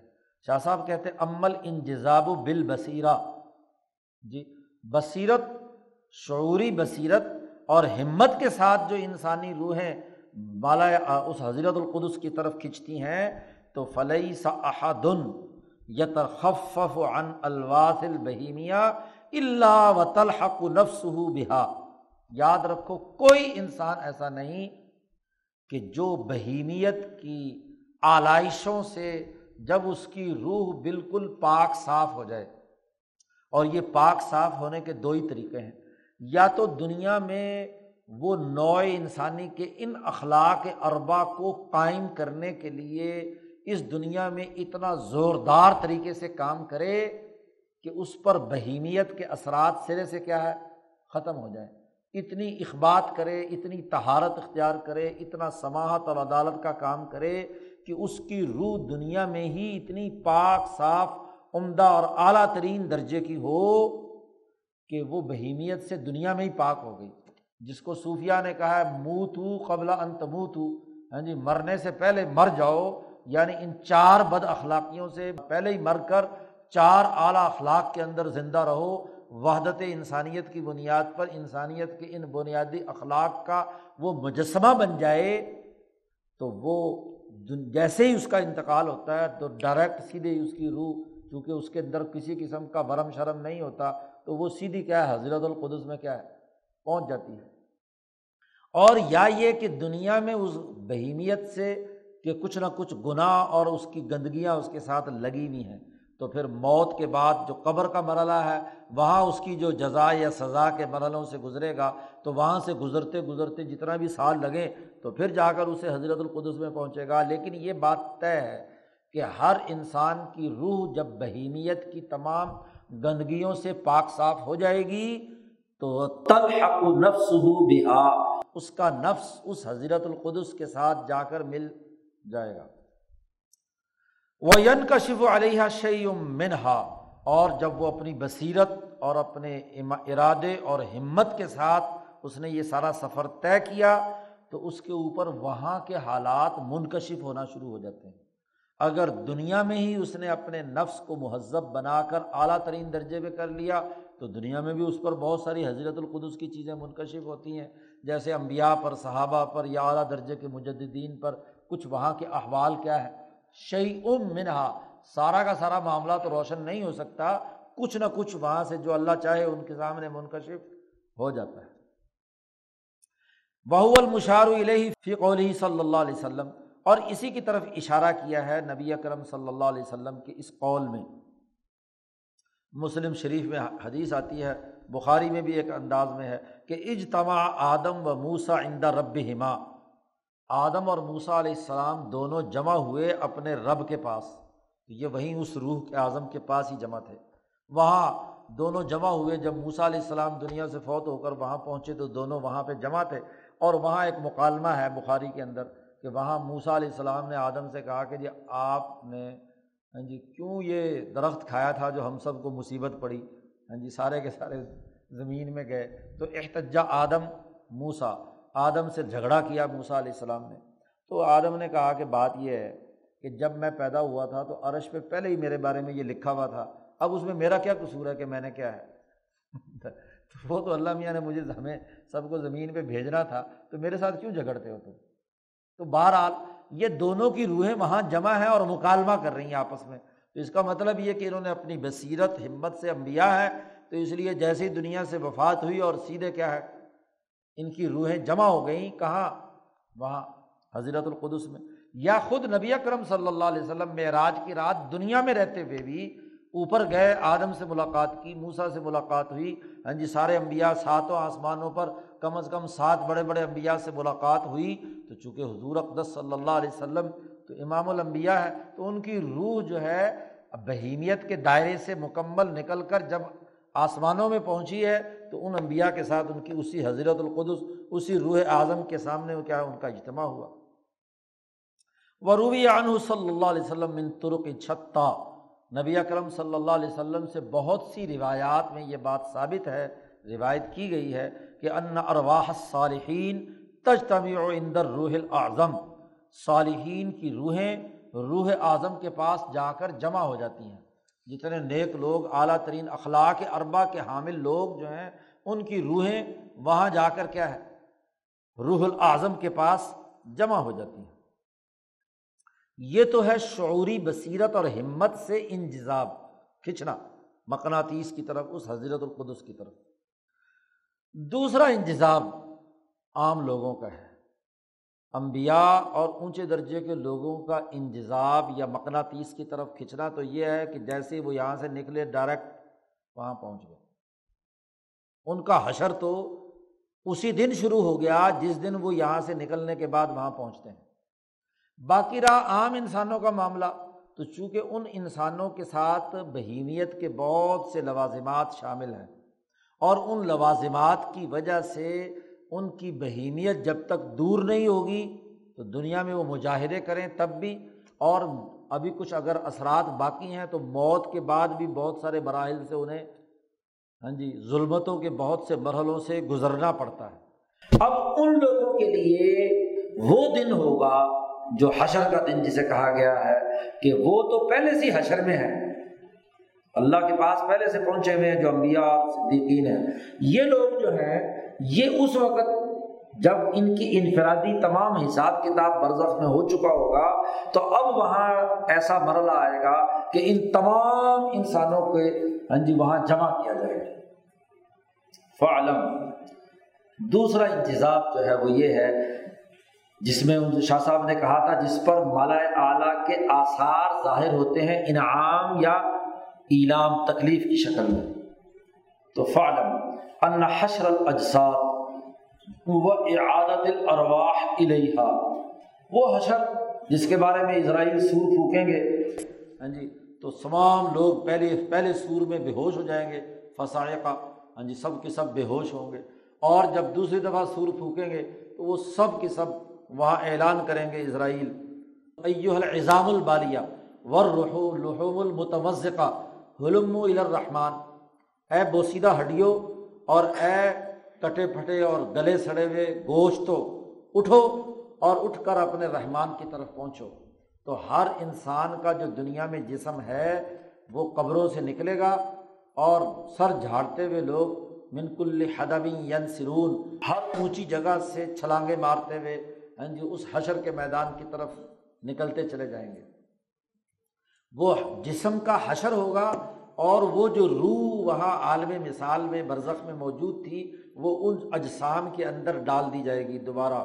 ہاں جی اعادت الرواح الحا انہیں جسموں میں ان کی روحیں واپس لوٹا دی جائیں گی۔ یہ جو لوٹانا ہے لئی ست حیات مستعنفتن۔ یہ کوئی نئی زندگی نہیں ہے، یاد رکھو۔ حیات مستعنفتن، کوئی نئی حیات اثر نو ابتدا کوئی نئی حیات نہیں ہے۔ کیا ہے؟ انماہیہ تتمت النش المتقدمہ۔ پہلے والی جو پیدائش دنیا میں ہوئی تھی، اس کا یہ تتمہ ہے، یہ اس کا تکملہ ہے۔ اسی کے بقایا جات میں سے ہے کہ اس کا وہ جسم سارے کے سارے ان کو جمع کیا گیا اور پھر وہ روحیں اس کے اندر دوبارہ لوٹا کر انہیں زندہ کر دیا گیا۔ جس کو اللہ پاک نے کہا وہ الدی یبدا الخلقہ سما یعید اللہ وہ ہے جس نے ابتدان مخلوق کو پیدا کیا اور سما یعید ہو دوبارہ ان کو لوٹائے گا، دوبارہ ان کو پیدا کرے گا۔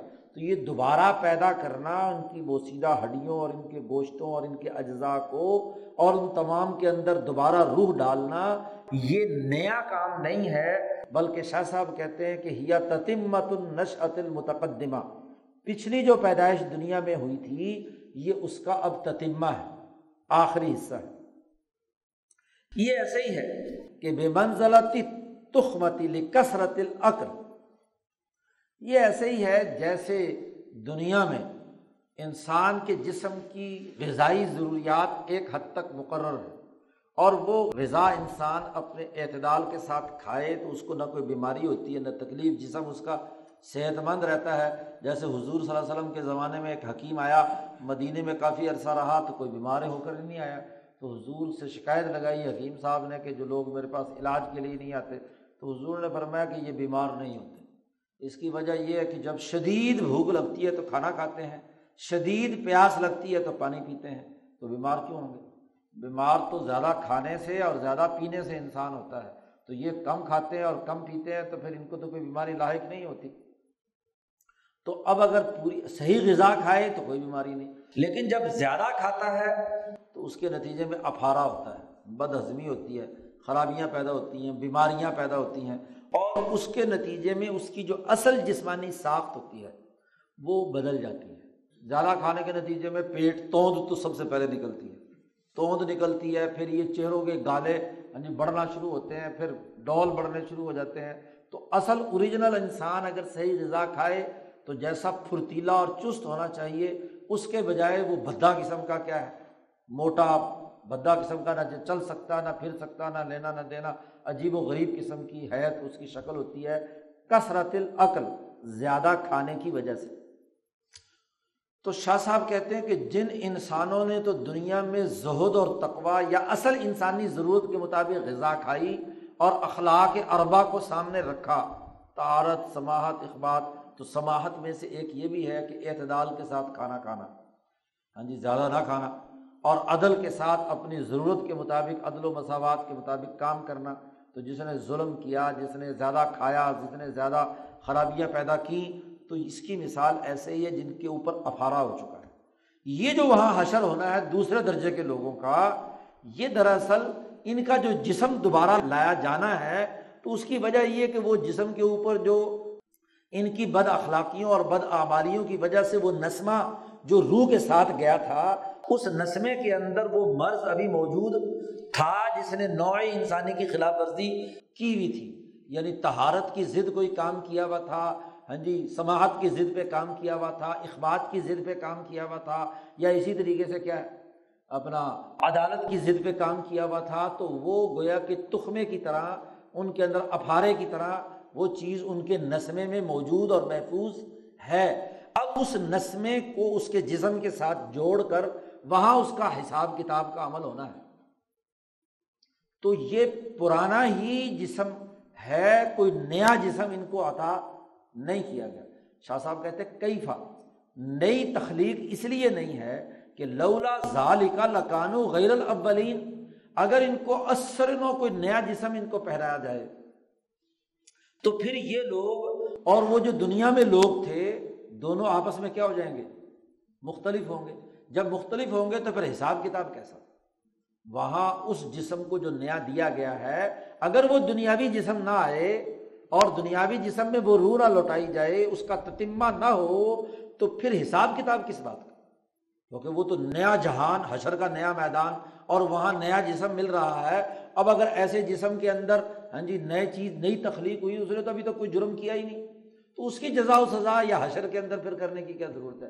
یہ جزا و سزا اسی لیے ہے کہ وہ جسم جس نے دنیا کے اندر وہ سارے کام کیے تھے وہ موجود ہے۔ اس لیے وہ جسم بولے گا۔ یعنی یہ روح جو ہے نہیں ہے۔ نسمہ ہاتھ بولے گا، کان بولے گا، جسم بولے گا کہ میرے ہاتھ، مجھ سے تو نے یہ کام کیا مجھ سے یہ کام کیا یہ مجھ سے۔ اور یاد رکھو، اس حشر کے حوالے سے بھی جو قرآن کی آیت ہے، احشر الزین ظلم قرآن نے صورت صافات میں کہا، او ظالم لوگوں، تم جمع ہو اصل میں تو یہ جو کھینچ کر زبردستی لا کر جمع کرنا ہوگا، یہ ان ظالموں کا ہوگا۔ کیونکہ جو پاکیزہ روحیں ہیں، جو اخلاق اربا کے حامل ہیں، وہ تو اپنی بصیرت اور شعوری ہمت کی وجہ سے پہلے ہی حشر کی وجہ سے اس روح اعظم کے پاس پہنچی ہوئی ہیں۔ ان کا نیا حشر گھسیٹ کر لانے کا کیا مطلب ہے؟ مجرموں کو گھسیٹ کر لایا جاتا ہے نا۔ جو مجرم نہیں ہوتے، پاکیزہ ہوتے ہیں، وہ تو پہلے سے ہی وہاں پر حشر میں جمع ہوئے ہوئے تو تیسرا قاعدہ یہ ہے کہ ارواہ بشریہ انسانی روحیں وہ جو وہاں جذب ہوں گی، تو ایک تو علا وجل بصیرت اور ہمت سے اخلاق اربا کا کام کرنے والی ہیں جو وہاں پہنچیں گی۔ وہ تو ٹھیک ہے۔ اور دوسری وہ ہیں کہ جن کے اندر کمی، کوتاہی اور کمزوریاں ہیں، تو ان کی روحیں جو ہے ان کے جسم میں دوبارہ پرو کر ان کو وہاں پر جمع کیا جائے گا اور ان کا حساب کتاب شروع ہوگا۔ تین قاعدے ہو گئے۔ چوتھا ایک اور قاعدہ ہے۔ وہ علم جاننا چاہیے کہ انا کثیر من الاشیاء المتحق کا فی الخارج تکون بھی منزلت رؤیا وہاں اس جگہ پر جتنی چیزیں بظاہر خارج میں موجود ہوں گی کثیر من الاشیاء المتحق کا فی الخارج خارج میں جو چیزیں وجود میں ہیں، یہ ایسے ہی ہوں گی، تکون بے منزلت رؤیا جیسے خواب کی حالت ہے۔ دنیا میں بھی جو تمام امور ہیں، ان کی بھی اصل حقیقت صوفیہ کے ہاں ایک خواب و خیال ہے۔ ایک وقتی لذت یا وقتی فائدہ ہے۔ ہاں جی حقیقت میں وہ چیزیں تمام کی تمام، بمنزلت رویا رویا کی بات پیچھے صاحب خواب کی بات پچھلے باب میں بھی وضاحت سے بیان کر چکے ہیں۔ کیا مطلب؟ فی تشبہ المعانی بے اجسام مناسبت لہا، کہ ہر کام کا جو معنی یا معنویت ہے، وہ اس کام یا اس معنی کی مناسبت سے اس کے جسم کے طور پر ظاہر ہوتا ہے۔ ہر معنی، مثلاً الفاظ، پانی کی ایک معنویت ہے۔ ہم نے اس کو الفاظ کا جامع پہنایا کہ اس کو ہم نے پانی کہا، اردو والوں نے، عربی والوں نے ماں کہا، انگریزی والوں نے واٹر کہا، تو یہ اس کا جسم ہے۔ اور جب یہ یہاں پر موجود ہے تو ایک اس کی معنویت ہے کہ اس کے اندر تاثیر ہے خاص قسم کی، اور ایک اس کی اب ظاہری شکل و صورت اس کا جسم ہے۔ یہ جسم اس معنویت کا اظہار ہے۔ خواب کے اندر بھی یہ چیز ہوتی ہے کہ خواب کے اندر جو بھی کچھ ہو رہا ہے وہ اس روح کو اذیت، تکلیف یا لذت، اس کی تاثیر سے اس کے اندر پیدا ہو رہی ہے، وہ ایک خاص معنی اس کے اندر ظاہر ہو رہا ہے۔ دو تین مثالیں آگے شاہ صاحب نے بیان کی ہیں اس بات کو سمجھانے کے لیے۔ پہلی مثال، کما زہرت الملاکت الداود علیہ السلام فی صورت خسمین و رفعت الہ القضیہ، فعرف انہ تشبہ لما فرات منہ فی امرات اور یا فسط فرا و اناب۔ یہ قصہ ہے، حضرت داود علیہ السلام کا قرآن حکیم میں آتا ہے حل عطا کا نبا الخصم از تصور المحراب کیا نبی اکرم صلی اللہ علیہ وسلم سے کہا جا رہا ہے، کیا آپ کے پاس ان دو جھگڑا کرنے والوں کی خبر آئی ہے جو داود علیہ السلام کے پاس آئے تھے اور محراب پار کر کے ہاں جی عمارتوں، دیواروں کے اوپر سے پھلانگ کر وہ آدمی آئے تھے اور ان میں سے ایک نے آ کر داود سے کہا تھا کہ ہم خسمان بغا باز باز فہ کم بین الناس بالحق۔ دو فریق تھے جھگڑا کرنے کے لیے آئے اور اس میں سے ایک فریق نے کہا کہ جی بات یہ ہے کہ یہ میرا بھائی ہے ہاضا عقی یہ میرا بھائی ہے، لہو تسعوں و تسعون ناجتن اس کے پاس ننانوے دمبیاں ہیں، ولیہ ناجتن واحدہ اور میرے پاس ایک دمبی ہے۔ اب یہ مجھے یہ کہتا ہے کہ تو اپنی دمبی بھی مجھے دے دے۔ آزنی فی الخطاب، اور مجھ پر اپنی بات اور گفتگو اور طاقت دھونس دا شامل کر کے کہتا ہے کہ یہ ایک بھی مجھے دے دے تاکہ میری سو پوری ہو جائے۔ یہ واقعہ آپ نے تفسیر کی کتابوں، تفسیروں میں سنا ہے۔ یہ داود علیہ السلام کا واقعہ۔ تو داود علیہ السلام نے اس کا فیصلہ کیا کہ بھائی قالا لقد ظلم کا ہاں جی تو نے بڑا ظلم کیا ہے اس کے اوپر کہ تو ننانوے دمیا ہوتے ہوئے بھی اس کی ایک دمبی مانگ رہا ہے۔ تو یہ تو نے بڑا ظلم کیا۔ اب اس سے مراد کیا ہے؟ یہاں قرآن نے جو واقعہ بیان کیا ہے، اس واقعے میں تو کہا ہے کہ دو فریق مقدمہ لے کر آئے تھے۔ انہوں نے جھگڑا کیا تھا، ایک ننانوے دمیا رکھتا تھا، ایک ایسے رکھتا تھا۔ لیکن آگے جملہ آ رہا ہے کہ داود علیہ السلام ضن داود انما فتح نہ ہو اس واقعے کے فوراً بعد کہا ہے کہ ضن داود داود علیہ السلام نے اس واقعے کو جب ان کے سامنے آیا، اس سے انہوں نے یہ گمان کیا، ان کو یہ یقین ہو گیا کہ اللہ نے مجھے آزمایا ہے۔ فتح نہ ہو اللہ نے مجھے آزمائش کی ہے۔ تو جیسے ہی آزمائش کا خیال حضرت داود علیہ السلام کو آیا، تو داود علیہ السلام نے فسط فرا رب اللہ سے مغفر دعا مانگی، اپنے گناہوں کی، اور اللہ کی طرف رجوع کیا اور سجدہ کیا۔ یہ اس واقعے کا لفظی ترجمہ ہے۔ اب یہ واقعہ کیا ہے؟ یہاں مفسرین سر پکڑ کے بیٹھے ہوئے ہیں کہ بھی واقعہ کیا ہوا تھا۔ جس ایک مقدمہ ہے اور مقدمے کا فیصلہ کر دیا یوسف داود نے اور ظلم کا تعین بھی کر دیا۔ تو اس سے داود نے کیسے گمان کر لیا کہ میرا امتحان لیا گیا ہے اور میں نے کوئی گناہ کیا ہے؟ اس گناہ پر مجھے اللہ سے مغفرت اور دعا مانگنی چاہیے۔ تو فسط و رب و اناپ یہ کہا گیا ہے۔ پہلے واقعے سے جڑا ہوا ہے۔ اور پھر یہی نہیں، پھر اس کے بعد آگے اگلی آیت آ رہی ہے، یا دابود انا جالنا کا خلیفہ پھر عرض اے دابود تم زمین میں تمہیں خلیفہ بنا کر بھیجا گیا ہے۔ فہ کم بین الناس بالحق ولا تتبع الحوا تم انسانوں کے درمیان عدل و انصاف سے فیصلہ کرو، خواہشات کی پیروی مت کرو۔ ولا تتبع الحوا اور اگر تم نے خواہشات کی پیروی کی تو فیض اللہ کا ان صبیر اللہ۔ تو تمہیں تم گویا کہ اللہ کے راستے سے گمراہ ہو جاؤ گے۔ اب یہاں داود سے کوئی معاملہ سرزد ہوا ہے، یہ جو پوری آیت کا سیاق و سباق ہے، اگر تو اتنا سمپل سی بات ہوتی جیسا کہ عام طور پر یہ ہمارے اردو کے مفسرین کس سے کہانیاں بیان کرتے ہیں، تو پھر یہ جو آگے داود کا امتحان کا ذکر، پھر داود کی استغفار اور اللہ کی طرف رجوع کا تذکرہ، پھر اگلی آیت کے اندر کہا جا رہا ہے کہ تمہیں ہم نے خلیفہ بنایا ہے، تم عدل و انصاف سے فیصلہ کرو خواہشات کی پیروی مت کرو راج طویل ہوا یہ سیاق و سباق بتلاتا ہے کہ کوئی نہ کوئی معاملہ ضرور ہوا ہے۔ تو کیا معاملہ ہے؟ اب اس معاملے کے بارے میں ہاں جی جو لوگ تو یہ کہہ دیتے ہیں کہ جی کچھ اسرائیلی روایات ہیں، لہٰذا اسرائیلیات کو چھوڑو۔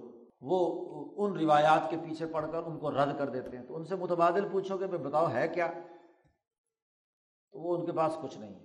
واقعہ جو کتابوں میں تفصیل، بعض تفصیلوں میں ہے اور وہ یہودیوں سے بھی، اسرائیلیات سے بھی آیا ہے اور پھر آگے تابین تبا تابین بلکہ عبداللہ ابن مسعود سے بھی وہ روایت ہے۔ اگرچہ کمزور ہے، تاریخی روایت ہے، تو اس تاریخی روایت کو بعض مفسرین نے اختیار کیا ہے۔ شاہ صاحب نے بھی اسی کو اختیار کیا قصہ کیا ہے؟ قصہ یہ تھا کہ داود علیہ السلام نے اللہ سے دعا مانگی کہ جیسے میرے آبا و اجداد یعنی حضرت یوسف ہیں، یعقوب ہیں، اسحاق ہیں، ابراہیم ہیں اسرائیلی انبیاء میں سے ہیں۔ تو ان کو تو نے ترقیات دی ہیں، تو مجھے بھی ترقیات عطا فرما۔ تو اللہ میاں نے کہا کہ ہم نے تو ان کا امتحان لیا تھا۔ ہاں جی حضرت ابراہیم علیہ السلام کے بارے میں خود قرآن نے کہہ دیا کہ ابتلا ابراہیم رب ابراہیم کا اللہ نے امتحان لیا اور فتمہ انہوں نے امتحان میں پورے اترے۔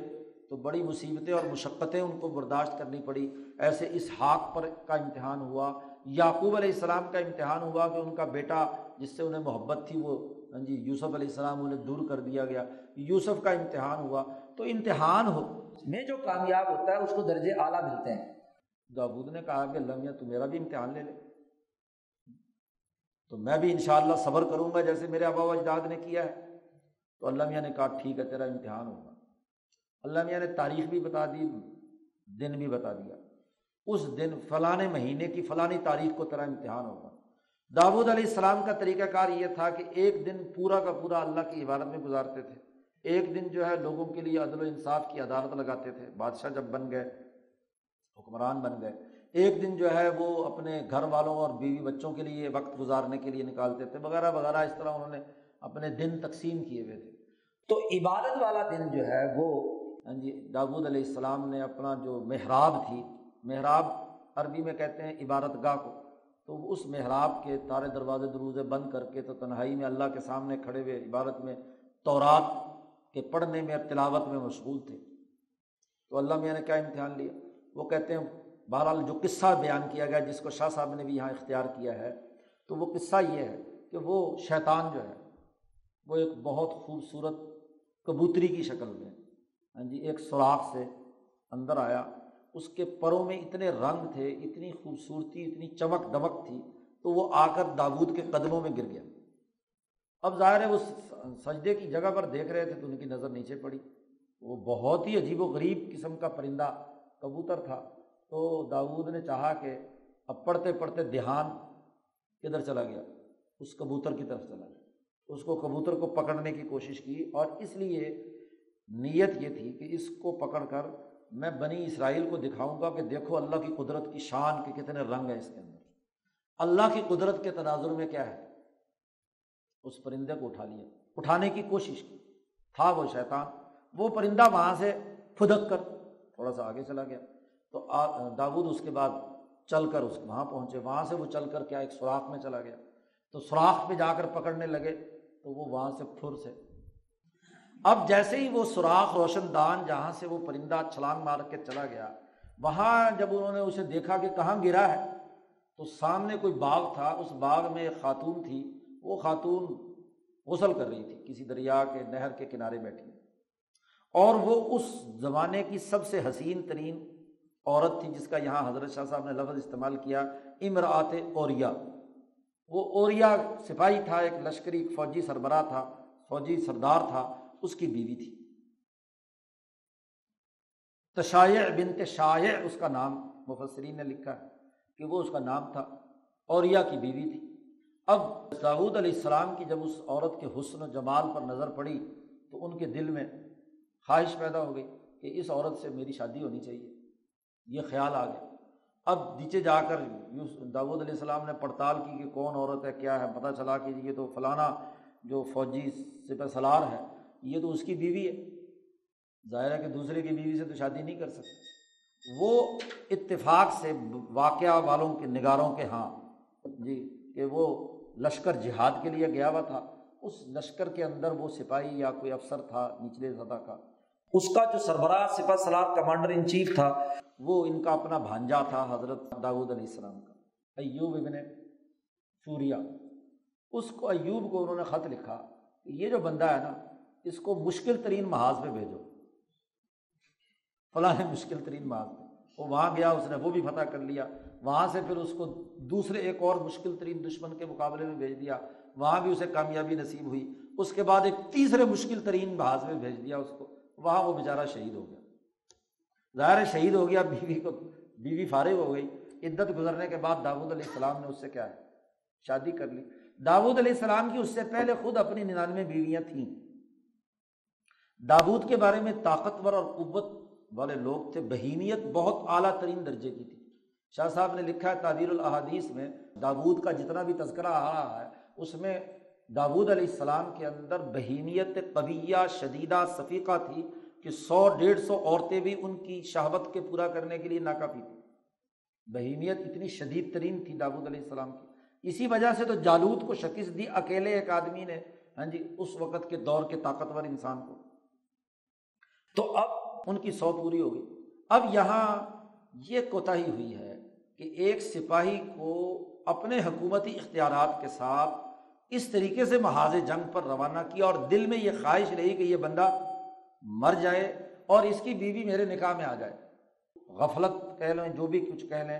ہاں جی بظاہر شریعت کے اندر کوئی مداخلت قانون کوئی نہیں ٹوٹا، لیکن دل میں یہ خواہش پالنا اور اس نیت سے یہ احکام دینا کہ وہ اوریا صاحب جو ہیں وہ فوت ہو جائیں اور ان کی بیوی ہاں جی ان کے ساتھ میں شادی کر لوں۔ یہ جو بعد میں عبادت کے لیے کھڑے ہو گئے ہیں، شادی ہو گئی ہے، اس عورت کے ساتھ تعلق ہو گیا۔ اور بعض روایات میں آتا ہے کہ یہ سلیمان علیہ السلام کی ماں بھی ہے۔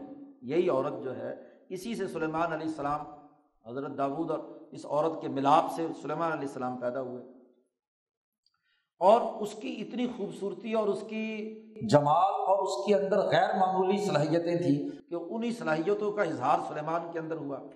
خیر، اب حضرت داود علیہ السلام نماز کی بات نیت باندھی ہوئی ہے۔ یہ جو قرآن، یہ قرآن میں واقع آیا، یہاں بھی محراب کا ذکر ہے نا۔ تو محراب کے اندر کھڑے ہوئے اسی طرح عبادت کر رہے ہیں اپنے مقررہ وقت پر۔ تو اب دو آدمی آئے۔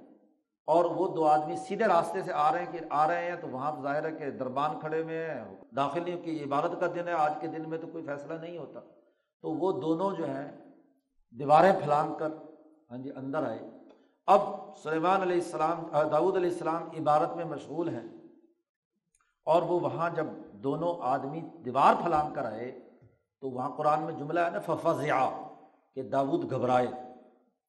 گھبرا گئے کہ بھائی یہ کون لوگ ہیں؟ پتہ نہیں، کوئی دشمن ہے، کچھ ہے۔ خیر، جب وہ انہوں نے اپنی نماز کی عبارت مکمل کی، تو ان دونوں نے اپنا کہا کہ جی آپ گھبرائیں نہیں۔ ہمیں یار مقدمہ ہے، یہ مقدمہ آپ ہمارا سن لیں اور ہمیں بڑی جلدی ہے فیصلہ ہو جائے۔ تو جب وہ، انہوں نے، دونوں نے اپنا مقدمہ بیان کیا اور سلیمان داود نے فیصلہ کیا کہ قال القد ظلم کا فیس بھی سعال نہ جاتی کا اعلان نیاج ہی تمہارا سوال کرنا بڑا ظلم ہے۔ تو ان میں سے ایک آدمی بولا کہ اس فیصلہ کرنے والے نے اپنے خلاف فیصلہ کر دیا۔ اور یہ کہہ کر وہ دونوں آسمان پہ ہو گئے۔ تو سلیمان داود علیہ السلام نے سمجھ لیا کہ یہ دونوں حقیقی جھگڑا کرنے والے نہیں تھے، یہ دونوں اصل میں فرشتے تھے۔ یہ میرے امتحان کے لیے آئے تھے۔ فضن داود انما فتح ناہ فسط فر رب و خر راکم و اناب اب سلیمان علیہ السلام اور داود کو جب اپنی غلطی کا احساس ہوا تو اس گناہ کی معافی کے لیے چالیس دن تک مسلسل سجدے کی حالت میں رہے۔ سوائے جو فرض نماز ادا کرنے کے لیے یا کھانے پینے کی ضروریات کے لیے اٹھتے، ورنہ رو رو کر، رو رو کر، بل اور بھی لمبی چوڑی انہوں نے بات باتیں بیان کی ہیں کہ ان کا برا حال ہو گیا۔ پھر اللہ پاک نے کیا ہے؟ معافی ان کی قبول کی اور پھر معافی قبول کرنے کے معاملہ ہوا۔ یہ ایک پورا واقعہ ہے۔ اب اس واقعے کے اندر جو سب سے بڑی خرابی کی بات ہے، جس کو مفسرین ابن کثیر وغیرہ اور یہ آج کل کے جتنے بھی یہ مولوی ہیں یہ کہتے ہیں کہ جی یہ نسبت کرنا، یہ واقعہ اول میں گھڑنتو ہے۔ دوسرا یہ کہ داود علیہ السلام بڑے اونچے درجے کے نبی ہیں اور نبی کے بارے میں یہ گمان کرنا کہ وہ دوسروں کی بیویوں پر نظر رکھ کر بندوں کو مروائیں اور ان کی بیویوں سے شادی کریں، یہ نبی کی توہین ہے۔ تو ایسی بات نہیں کی جا سکتی، لہٰذا اس وجہ سے وہ شاہ صاحب پر بھی اعتراض کرتے ہیں کہ شاہ ولی اللہ صاحب نے یہ بات یہاں کہاں لے۔ اس کو لے آئی۔ لیکن ایک بات سمجھنی چاہیے۔ شاہ صاحب نے یوسف کے قصے کے اندر بھی یہ بات بیان کی ہے۔ ہاں جی ولاقد ہمت بھی و ہمہ بہا وہاں اس قصے میں یوسف علیہ السلام نے جب زلیخا نے ہاں جی ان سے غلط کام کا مطالبہ کیا، تو وہاں قرآن نے کہا ہے ولاقد ہمت بھی اس عورت نے یوسف کا ارادہ کیا اور وہ ہمہ بہا اور یوسف نے اس عورت کا ارادہ کیا اور آگے آئے لولا ار برہانہ ربی ہی کہ اگر انہوں نے اپنے رب کی برہان نہ دیکھی ہوتی، تو یوسف علیہ السلام بھی ارادہ کر چکے ہوتے۔ اب یہاں بھی یہ لوگ، مولوی لوگ جو ہے نا، بڑے پریشان ہیں کہ یہاں یوسف کی طرف غلط قسم کے ارادے یا خیال کی نسبت کرنا درست نہیں ہے۔ اس لیے یہاں بچانے کی کوشش کرتے ہیں لمبی چوڑی تعویلیں کرتے ہیں اس آیت کے اندر۔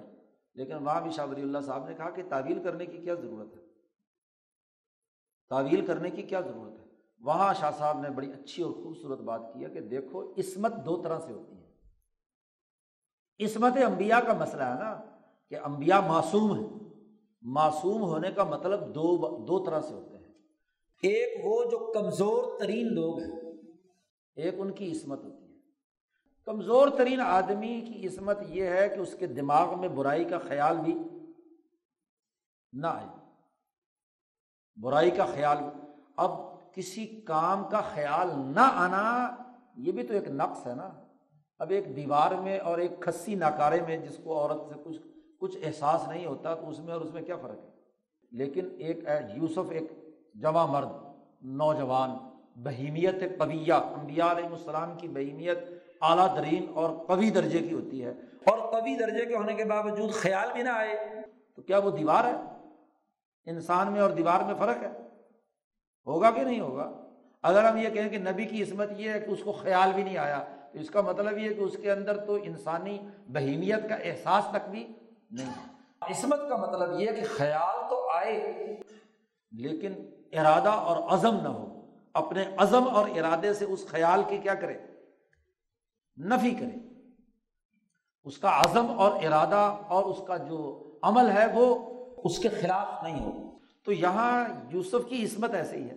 ایسے ہی ایک آدمی جس کے اندر اتنی طاقت اور قوت ہے، اور اس کے باوجود اگر اس نے اس کو ان کی شریعت کے مطابق ایسا کرنا داود علیہ السلام کی شریعت کے مطابق درست، تو انہوں نے اس کے مطابق اگر خیال آیا اور خیال کے ذریعے سے ایک عمل رو پذیر ہوا ہے، تو ان کی اس قوت اور طاقت کا اظہار ہوا، جس کی وجہ سے ایک گناہ، ایک ضم ان کی نسبت سے ہوا۔ اور اس گناہ پر انہوں نے معافی مانگی اور ان کے درجہ، درجات، ترقیات کے درجات کا ہوا، معاملہ ہوا۔ یہ ایسے ہی جیسے موسا علیہ السلام۔ اب ہونا تو یہ چاہیے تھا کہ موسا علیہ السلام اتنے دلیر آدمی ہیں کہ ان کے سامنے جب جادوگروں نے رسیاں پھینکی تھی اور وہ سانپ بن کر ہاں جی میدان کے اندر دوڑنے لگے، تو وہاں کیا کہا قرآن نے یا موسا لا تخف۔ خوف تاری ہوا ہے۔ تو اللہ نے کہا نا کہ اے موسا ڈر مت۔ تو اب ایک دیوار کے سامنے، ایک پتھر کے سامنے سانپ بچھو پھر رہے ہوں۔ جیسے اس دیوار پر، پتھر پر کوئی اثر نہیں ہوتا تو نبی ایسا ہوتا ہے۔ نبی انسان ہے اور نبی انسان بھی ہے اور اس کی بہیمیت بھی ہے۔ تو تبھی خوف تو آئے گا نا۔ تبھی خوف اس کے جسم پر آئے گا۔ لیکن تبھی خوف اگر جم جائے یا اس پر جماؤ ہو جائے تو پھر کیا ہے؟ غلط ہے۔ یا جیسے نبی اکرم صلی اللہ علیہ وسلم پر کہ جب بدر کے قیدی آئے تو آپ صلی اللہ علیہ وسلم ہاں جی انہوں نے فیصلہ فرما دیا، ابو بکر صدیق اور حضور صلی اللہ علیہ وسلم نے، اور عمر فاروق کا ارادہ کیا تھا کہ ان کو قتل کیا جائے۔ یوس خنا فل عرض ان کو تمام کو ہر ہر رشتے دار اپنے بندے کو قتل کرے۔ تو وہاں اب ایک لغزش بظاہر ہوئی۔ اللہ تعالیٰ کی طرف سے آیا ماں کان نبی یقون الح اسرا حتیٰ یوسخن فل عرض نبی کے لیے یہ جائز نہیں تھا کہ جناب والا جب قیدی آ گئے ہوں، جب تک خون اچھی طرح نہ بہا لے اس وقت تک ان کو فدیہ لے کر مال کے لالچ میں ان کو ان کو چھوڑ دینا چاہیے۔ اس کی اجازت نہیں تھی۔ تو اللہ پاک کی طرف سے تنبی آئی۔ عصمت کا مطلب یہ ہے کہ غلط گناہ یا غلط بات پر، غلط چیز پر نبی یا وہ معصوم اس کے اوپر قائم نہیں رہ سکتا۔ یہ نہیں کہ اس کی طبیعت اور خیال کے اندر بھی چیز نہ آئے۔ تو یہ عصمت کی کون سی قسم ہے؟ تو یہ بیچارے جو صوفی شاہ صاحب کی باتوں پر اعتراض کرتے ہیں یہ بیچارے یک طرفہ خود مخلوق ہیں۔ اب یہ سیاق و سباق تو بتلا رہا ہے کہ کچھ نہ کچھ داود سے غلطی ہوئی ہے۔ جس غلطی پر اس کو ان کو تبدیلی ہوئی اور انہوں نے اس گناہ پر معافی مانگی تو ان کے درجات مزید بلند ہو گئے۔ مولانا سندھی نے بڑی عجیب تشریح کی ہے اسی قصے کی اور واقعے کی۔ مولانا سندھی نے کہا کہ اصل میں بات یہ ہے کہ اس کا تعلق داود کی حکمرانی کے دو دائروں سے ہے۔ ایک دائرہ یوسف کی خلافت سے ملنے کا پہلے، داود کو ملنے والی خلافت سے پہلے کا ہے۔ اور ایک خلافت کے ملنے کے بعد کی بات ہے۔ آپ کو یہ قصہ تو پہلی صورت کے اندر معلوم ہے کہ جب تالوت نے کہا تھا کہ جو آدمی جالوت کو قتل کرے گا تو میں اس کو اپنی بیٹی بھی دوں گا اور اپنی حکمرانی بھی آدھی سلطنت بھی اسے دوں گا۔ تو داود علیہ السلام نے جالوت کو جب قتل کیا تو تالوت نے اپنی آدھی مملکت، اپنی ریاست کا آدھا حصہ اور اپنی بیٹی شادی میں کیا داود علیہ السلام کو دے دی۔ تو یہ بادشاہت کا دور ہے، ملوکیت ملکہ ہے نا، تو ملوکیت کا دور ہے۔ اس دور کے اندر حضرت داود علیہ السلام کے فیصلوں میں جو معاملات آئے سامنے، ان معاملات کے حوالے سے ایک فیصلہ ان سے درست طور پر صادر نہیں ہوا۔ تو اس وہ غلطی ہے جس غلطی سے انہوں نے توبہ کی۔ اس قصے کے سلسلے میں خسمان بغا بازن اعلیٰ بازن۔ کیونکہ اس وقت داود علیہ السلام کے پاس ہاں جی مال کے اعتبار سے ننانوے چیزیں موجود تھیں اور بادشاہت کے انداز میں وہ حکمرانی کر رہے تھے۔ ابھی ان کو خلیفہ نہیں بنایا گیا۔ تالود کے انتقال کے بعد وہ نبی بھی بنے اور خلیفہ بھی بنے۔ اس لیے اگلی آیت میں آیا، یا دابود انا جاللہ کا خلیفہ فاکم بین الناس۔ تو اس کا مسئلہ حکومت کے دو دائروں سے تعلق رکھتا ہے۔ تو مولانا سندھی نے اس کو ادھر جوڑ دیا ہے۔ بہرحال یہاں شاہ صاحب نے جو اس قصے کے اندر جو بات بیان کی گئی ہے، وہ یہاں ہمیں پیش نظر رکھنی تھی۔ ابھی تو قصے کی تشریح ہوئی۔ شاہ صاحب نے کہا کہ دیکھو، حضرت داود سے جو اوریا کی بیوی کے سلسلے میں غفلت ہوئی اور انہوں نے اس کے اندر ہاں جی جو معاملہ ہوا، اس کو ان دو فرشتوں کی آمد یا دو جھگڑے کرنے والوں کے ذریعے سے انہیں متنوع کیا گیا۔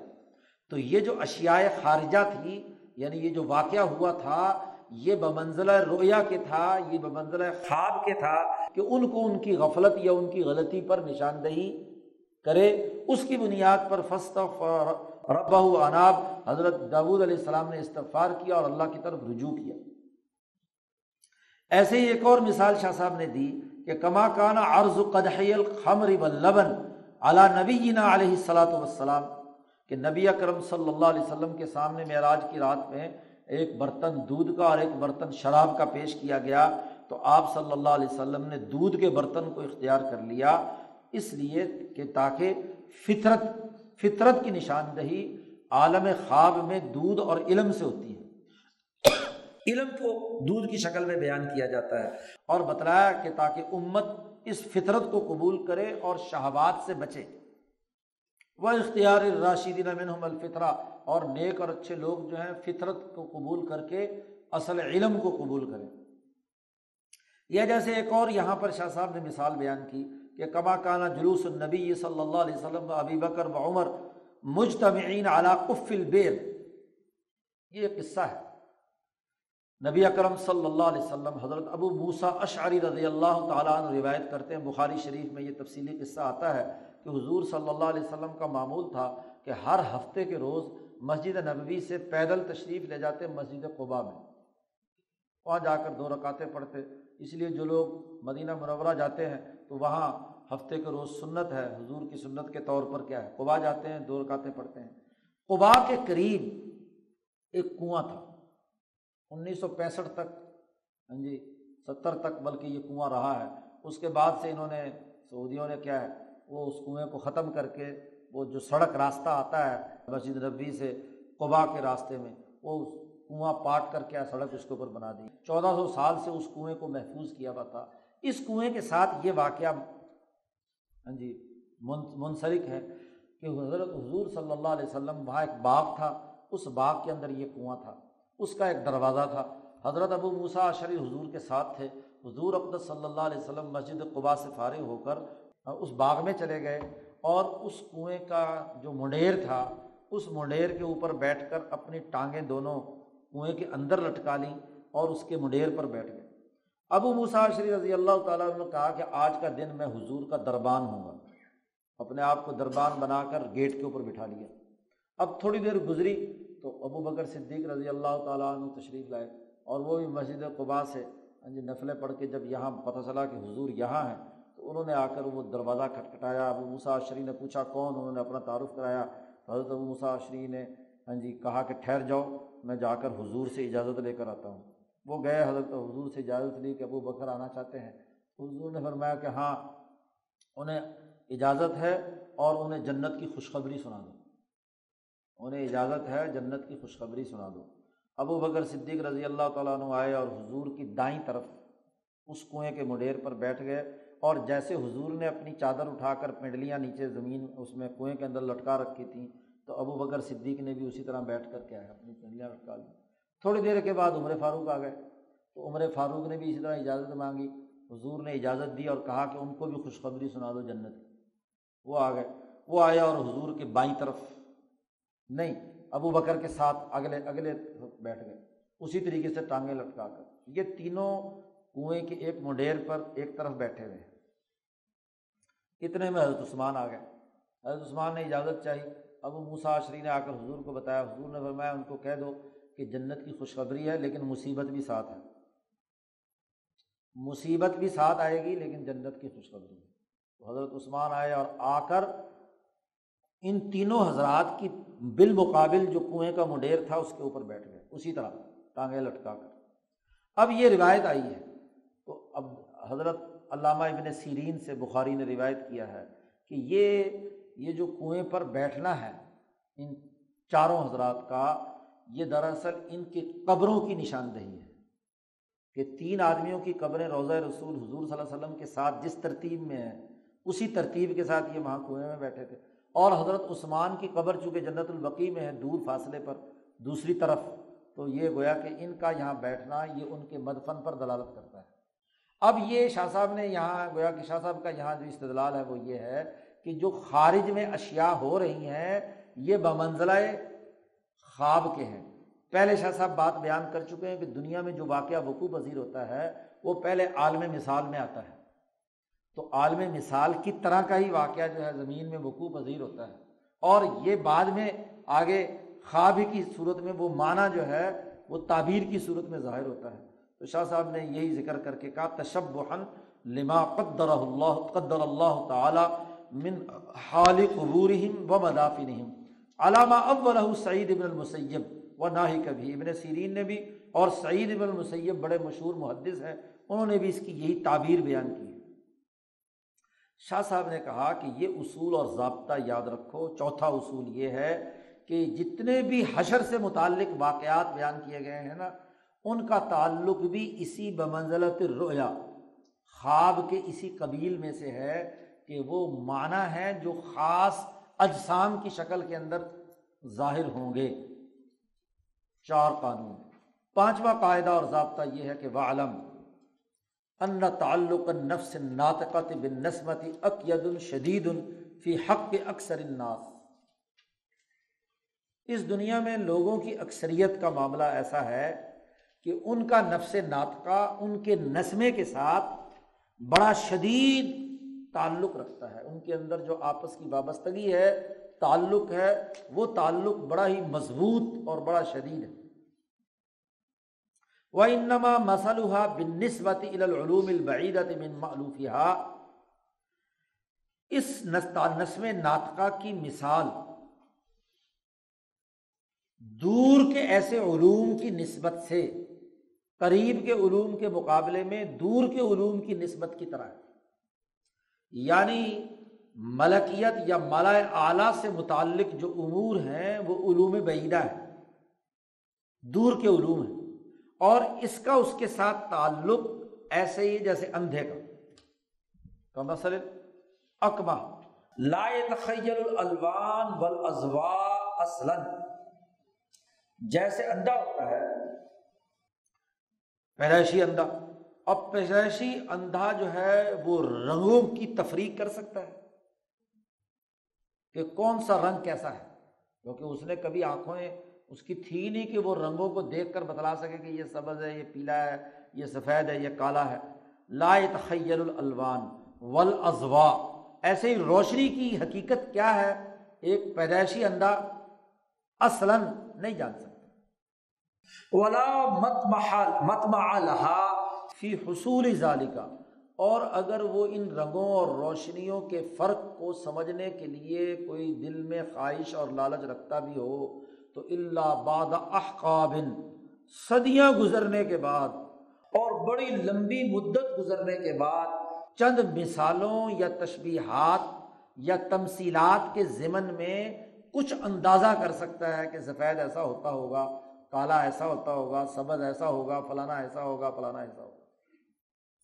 وہ بھی اس کو کسی نے بتایا، کسی آنکھوں کے دیکھنے والے نے کہ اس طرح کا سفید ہوتا ہے، اس طرح کا کالا ہوتا ہے، اس طرح کا روشنی ہوتی ہے اس طرح کا فلانا ہوتا ہے، تو وہ بھی طویل عرصے کے اس کی کوئی خیالات پکتے پکتے اور پھر کوئی جا کر تھوڑا بہت اسے پتہ چلے تو وہ بھی دخان کا دکھ تو ہو سکتا ہے، ورنہ اس کو اصل کیا ہے پتہ نہیں چل سکتا۔ اکثر انسانوں کا معاملہ ایسا ہے کہ حضرت القدس اور مالا اعلیٰ کے علوم سے ان کی نسبت ایسے ہی ہے جیسے اندھے کی۔ اس ان علوم سے واقف صرف وہی لوگ ہیں جو انبیاء ہیں، صدیقین ہیں، یا جو ان کے ساتھ اونچے درجے کے مجددین اولیاء اللہ ہیں جن کو اس علوم سے کچھ مناسبت ہے۔ تو ظاہر ہے کہ اعلیٰ ترین درجے میں اس حوالے سے آنکھوں والے صاحب بصیرت کون ہے امبیا علیہ السلام ہے جو کچھ وہاں سے دیکھتے ہیں، وہ ہم اندھوں کو بتلا دیا انہوں نے کہ بھائی یہ یہ کچھ ہونا ہے وہاں، آگے جا کر تو حشر میں یہ ہونا، فلانے میں یہ ہونا۔ تو چونکہ ہمیں ان علوم کے حوالے سے، ہم اس کے حوالے سے سرے سے اندھے ہیں۔ اب ہمیں ایک ایسے دیکھنے والے کی ضرورت ہے کہ وہ کچھ مثالوں کے ذریعے سے، کچھ تشبیہات کے ذریعے سے ہمیں حشر کے واقعات کے بارے میں بتلائے۔ تو اس سلسلے میں ہم تو اندھے ہیں، ہمیں جو کچھ حشر کے معاملات میں حضور کی حدیثوں میں آیا ہے، حضور نے بتلایا ہے۔ جنہوں نے وہ حالات اور واقعات، وہ چیزیں دیکھی ہیں اور وہ بھی چند مثالوں کے طور پر حضور نے باتیں سمجھائی ہیں۔ جتنی بھی حدیثوں میں حوروں کا ذکر ہے، جنت کے مکانوں کا ذکر ہے، پل سرات کا ذکر ہے، حساب و کتاب کا ذکر ہے، ترازو کا ذکر ہے، تو یہ ہمارے ہمارے جو چیزیں استعمال میں ہیں، ان مثالوں کے ذریعے سے وہ باتیں حضور نے ہمیں سمجھانے کی کوشش کی ہے۔ تو ہم اندھوں کو اگر کچھ اندازہ ہو جائے تو تھوڑا بہت اندازہ ہو جائے، الگ بات ہے۔ ورنہ مکمل طور پر ہم ہاں جی جیسے پیدائشی اندھا ان رنگوں کو نہیں جان سکتا، ہم ان کو کامل اور مکمل طور پر پیدائشی اندھے نہیں جان سکتے۔ اس سلسلے میں کامل اور مکمل اعتماد کرنا پڑے گا ان آنکھوں والوں سے اور خاص طور پر امام الانبیاء کی باتوں پر اعتماد کرنا پڑے گا، جو کچھ انہوں نے کہا۔ یہ پانچ اصول بیان کرنے کے بعد شاہ صاحب نے حشر کے واقعات کی ایک ترتیب بیان کی ہے۔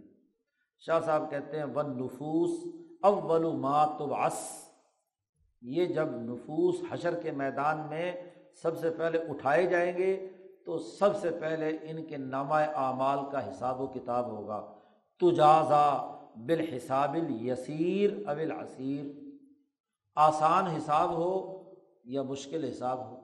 وہاں پڑتال ہونی ہے، حساب کتاب ہونا ہے، تو حساب یسیر کو حضور نے خود بتلا دیا۔ حساب یسیر یہ ہے کہ جی وہ جو نامہ اعمال ہے، بس وہ پیش کیا ہوا، سمجھا جائے، بس کہ پیش ہو گیا۔ لیکن من نو کشا غصبہ جس کی ایک ایک بات کی حساب کتاب کی پڑتال شروع ہو گئی، تو یہ عذاب یسیر ہے۔ جب آڈٹ کرنے والے آئیں اور وہ کتابیں دیکھ کر کہیں گے، یار بس ٹھیک ہے، جو کچھ تم نے کر دیا، اوکے۔ تو یہ حساب کیا ہے یہ اسیر ہوتا ہے۔ اور اگر واقعتاً پڑتال شروع ہو جائے، تو ضرور آڈٹ پہراز بنیں گے۔ من نوکشا اس جس کا بھی مناقشہ شروع ہوا کہ جی پورا پورا کام کیا ہے، نہیں کیا، تو ضرور پورا پورا حساب وہاں کسی کا نہیں ہونے گا۔ اس لیے اس ذبح عذاب ضرور دیا جائے گا۔ تو سب سے پہلا تو کام وہاں ہونا ہے الحساب الیسیر او العصیر، مشکل یا آسان؟ یہ اس حساب یسیر یا عذیب یسیر یا کیا نام ہے اسیر کا معاملہ ہوگا، آسان یا مشکل؟ اور یا، ظاہر ہے کہ لاکھوں، کروڑوں، اربوں خربوں لوگ ہوں گے۔ تو ساروں کو ایک ہی کیٹاگری کا حساب تو نہیں ہوگا نا؟ کچھ کا تو وہ نامہ اعمال کی بنیاد پر حساب و کتاب ہوگا۔ اور یا بالمرور علسراتی ناجین و مخدوشن کچھ کا آسان اور برا حساب کا سیدھا سادہ طریقہ ہوگا کہ یہ پل ہے، اس پل سرات سے تمہیں گزرنا ہے۔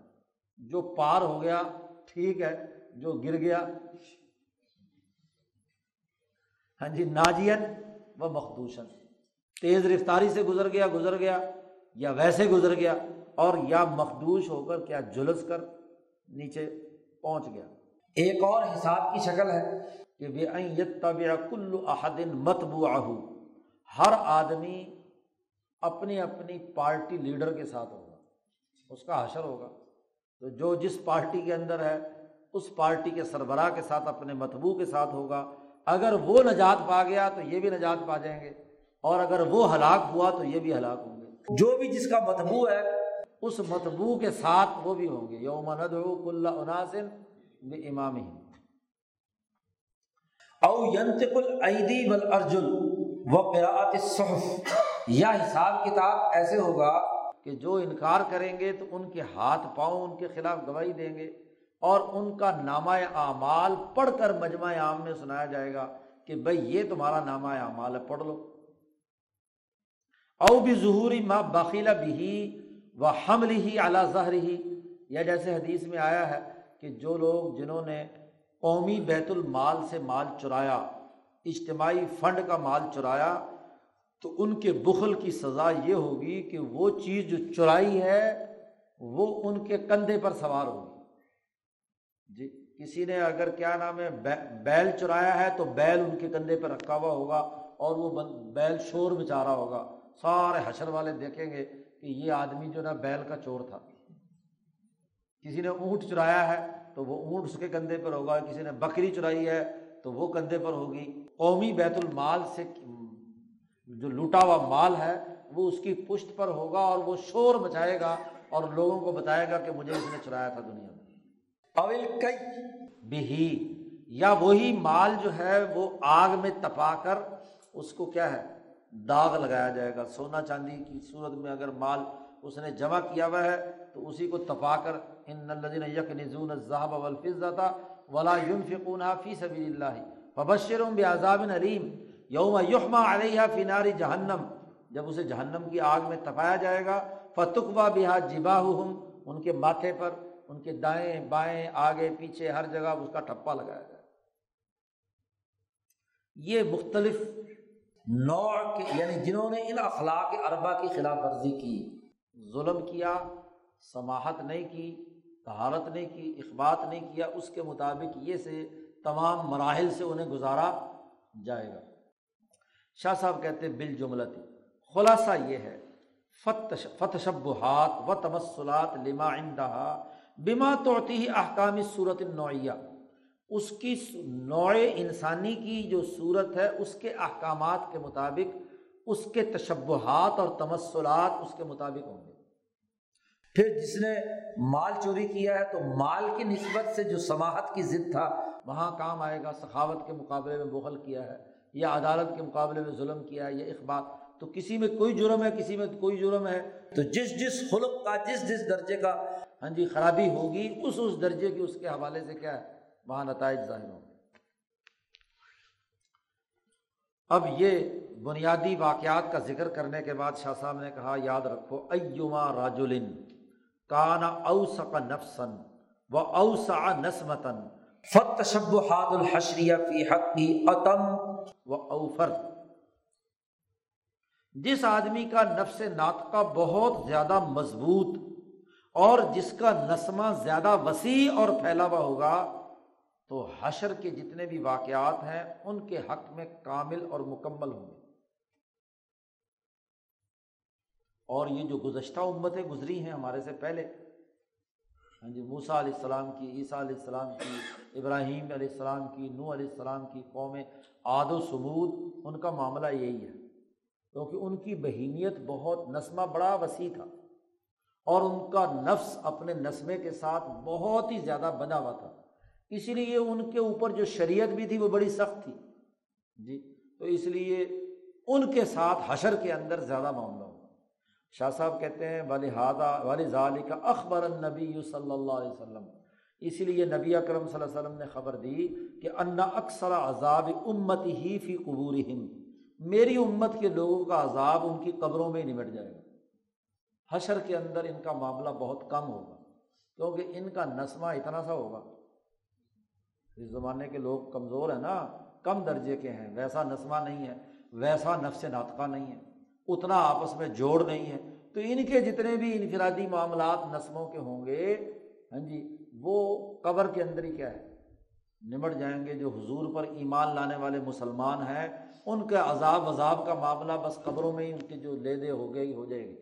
چتر پولا ہو گیا کم حوالات کے اندر ہی سمجھ لو، جو کچھ ہونا تھا ہو گیا۔ اصل جیل جو ہے نا وہاں کم ہوگا معاملہ۔ شاہ صاحب کہتے ہیں کہ یہاں حشر کے میدان میں، بلکہ حشر سے گزرنے کے بعد ہی معاملہ ہوگا یہ۔ وہ ہنالی کا امور یہاں پر کچھ ایسے امور بھی سامنے آئیں گے۔ متمسلتن ترساون نفوس فی مشاہدہ تہا جس میں تمام انسان اس کا مطالعہ اور مشاہدہ کرنے میں برابر ہوں گے۔ کیونکہ جب سب کے سب انسان نوع انسانی کے حساب سے وہاں حساب کتاب ہونا ہے، تو نوع انسانی کے وحدت انسانیت کی بنیاد پر سارے کے سارے کیا ہوں گے؟ مساوی حیثیت میں ہوں گے۔ جب مساوی حیثیت میں ہوں گے تو ان کا مشاہدہ بھی برابر ہوگا، دیکھنا بھی برابر ہوگا۔ اب وہ کیا ہے؟ ان میں سے مثلاً نبی اکرم صلی اللہ علیہ وسلم کی جو پھیلی ہوئی ہدایت ہے، وہ وہاں حوض کوثر کی شکل میں ظاہر ہوگی۔ تو اب وہ حوض کوثر تمام لوگ دیکھیں گے کہ حضور کی امت کے لوگوں کے لیے حوض کوثر کا پانی ان کو پلایا جا رہا ہے، دیکھا دیا جا رہا ہے۔ ایسے ہی وہ تشب اعمال المحسات علیہ وزن اور اسی طرح وہاں میزان کا ترازو لگا ہوا ہوگا، وہاں سب لوگوں کے نامہ اعمال تو لے جائیں گے، تو یہ بھی کیا ہوگا، سب کے لیے برابر ہوگا۔ علاقائی ظالی کا اور ایسے ہی جو لوگ جنت میں جانے جائیں گے تو ان جنت والوں کے لیے تتشبہ نعمت ان کے سامنے انعامات دی جائیں گی۔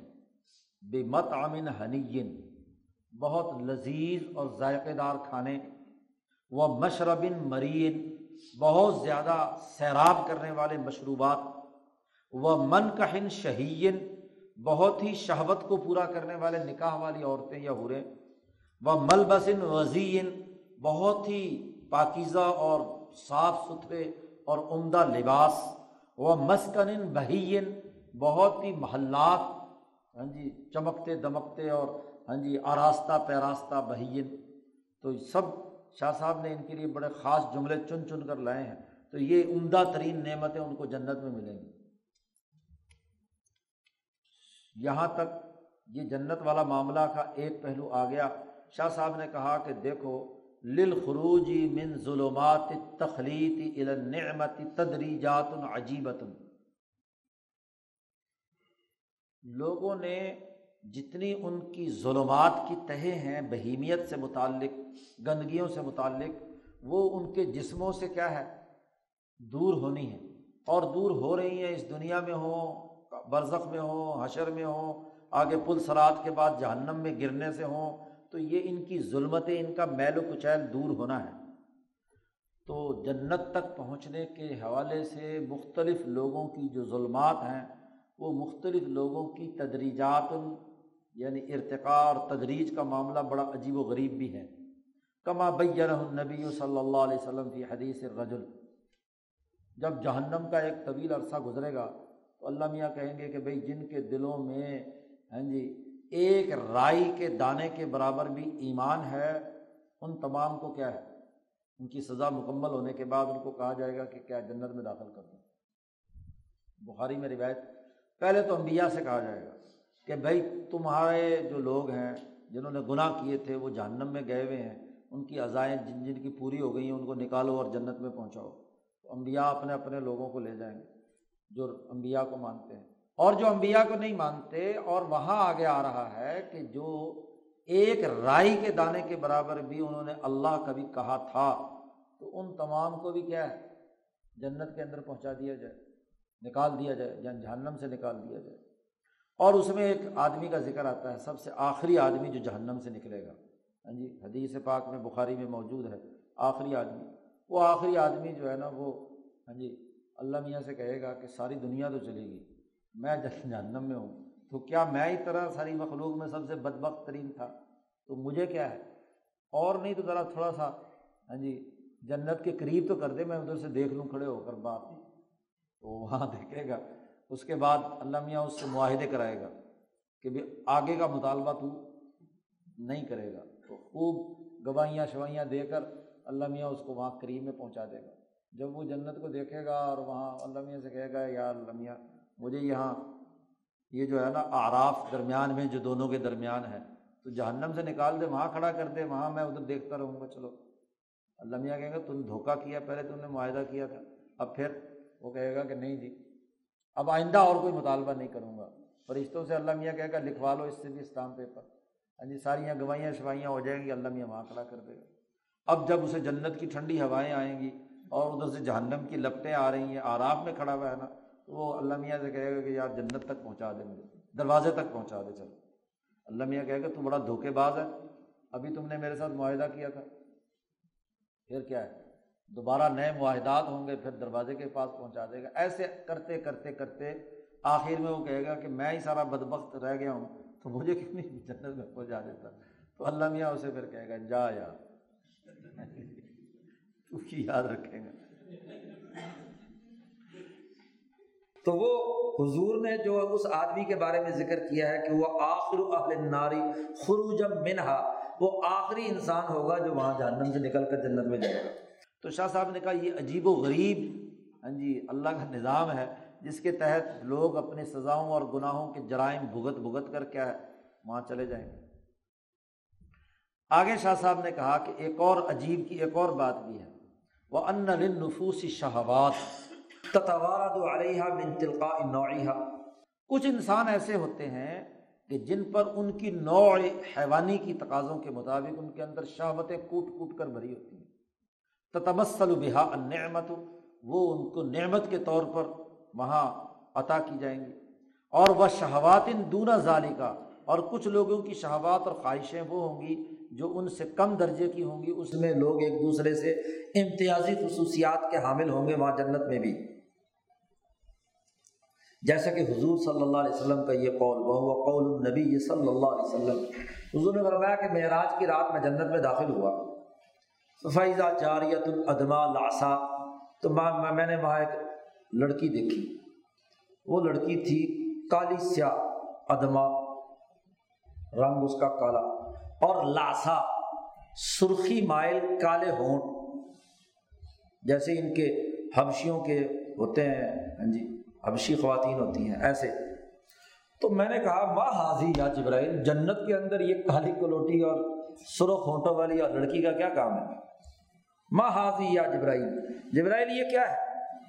تو فقول جبرائیل نے کہا، ان اللہ تعالی عرف شہوت جعفر ابن ابی طالب للقدوم اللعس فخلق له حاضی کہ جعفر ابن ابی طالب جو حضرت علی کے بھائی ہیں جو شہید ہوئے ہاں جی تو وہ جنت پیچھے تذکرہ آیا تھا کہ جنت میں وہ پرندوں کی طرح اڑتے پھر رہے ہیں یتیر بھی کا فل جنت حیث و شیطا تو ان کی خواہش اور ان کی رغبت ایسی ہی لڑکیوں سے شادی کرنے کی تھی، تو اس لیے اللہ میاں نے اس کو جنت میں انعام دینا ہے نا۔ تو جس کی خواہش وہ دنیا میں رکھتے تھے، وہی اس کو کیا ہے، اس کی حور ایسی ہی ملے گی۔ وقول صلی اللہ علیہ وسلم، ایسے ہی نبی اکرم صلی اللہ علیہ وسلم کا یہ قول۔ کہ ان ان ان اللہ ادخلا کل جنہ فلا تشان تحمل فیہا علی فرس من یاقوتت حمرا یتیر بکا فی الجنہ حیث شئت الا فعلتا۔ ترمزی میں حدیث ہے، ان اللہ ان حرف شرطیہ ہے، علماء کو بتا رہا ہوں۔ اگر اللہ تجھے جنت میں داخل کرے، تو فلا تشا انتخ ملفیہ تجھے یہ کرنا چاہیے وہاں جا کر جنت میں۔ کہ تیرے پاس ایک گھوڑا ہو، وہ گھوڑا جو سرخ یاقوت کا بنا ہوا۔ تو اس پر بیٹھ کر جنت میں جہاں جی چاہے سیر کیا کر۔ ایک صحابی کو حضور نے کہا کہ اگر تو جنت میں داخل ہو، تو وہاں ضرور گھوڑے کی سواری کر کے گھوڑے پر بیٹھ کر پوری جنت میں سیر کیا کر۔ تو ضرور کرنا یہ بات۔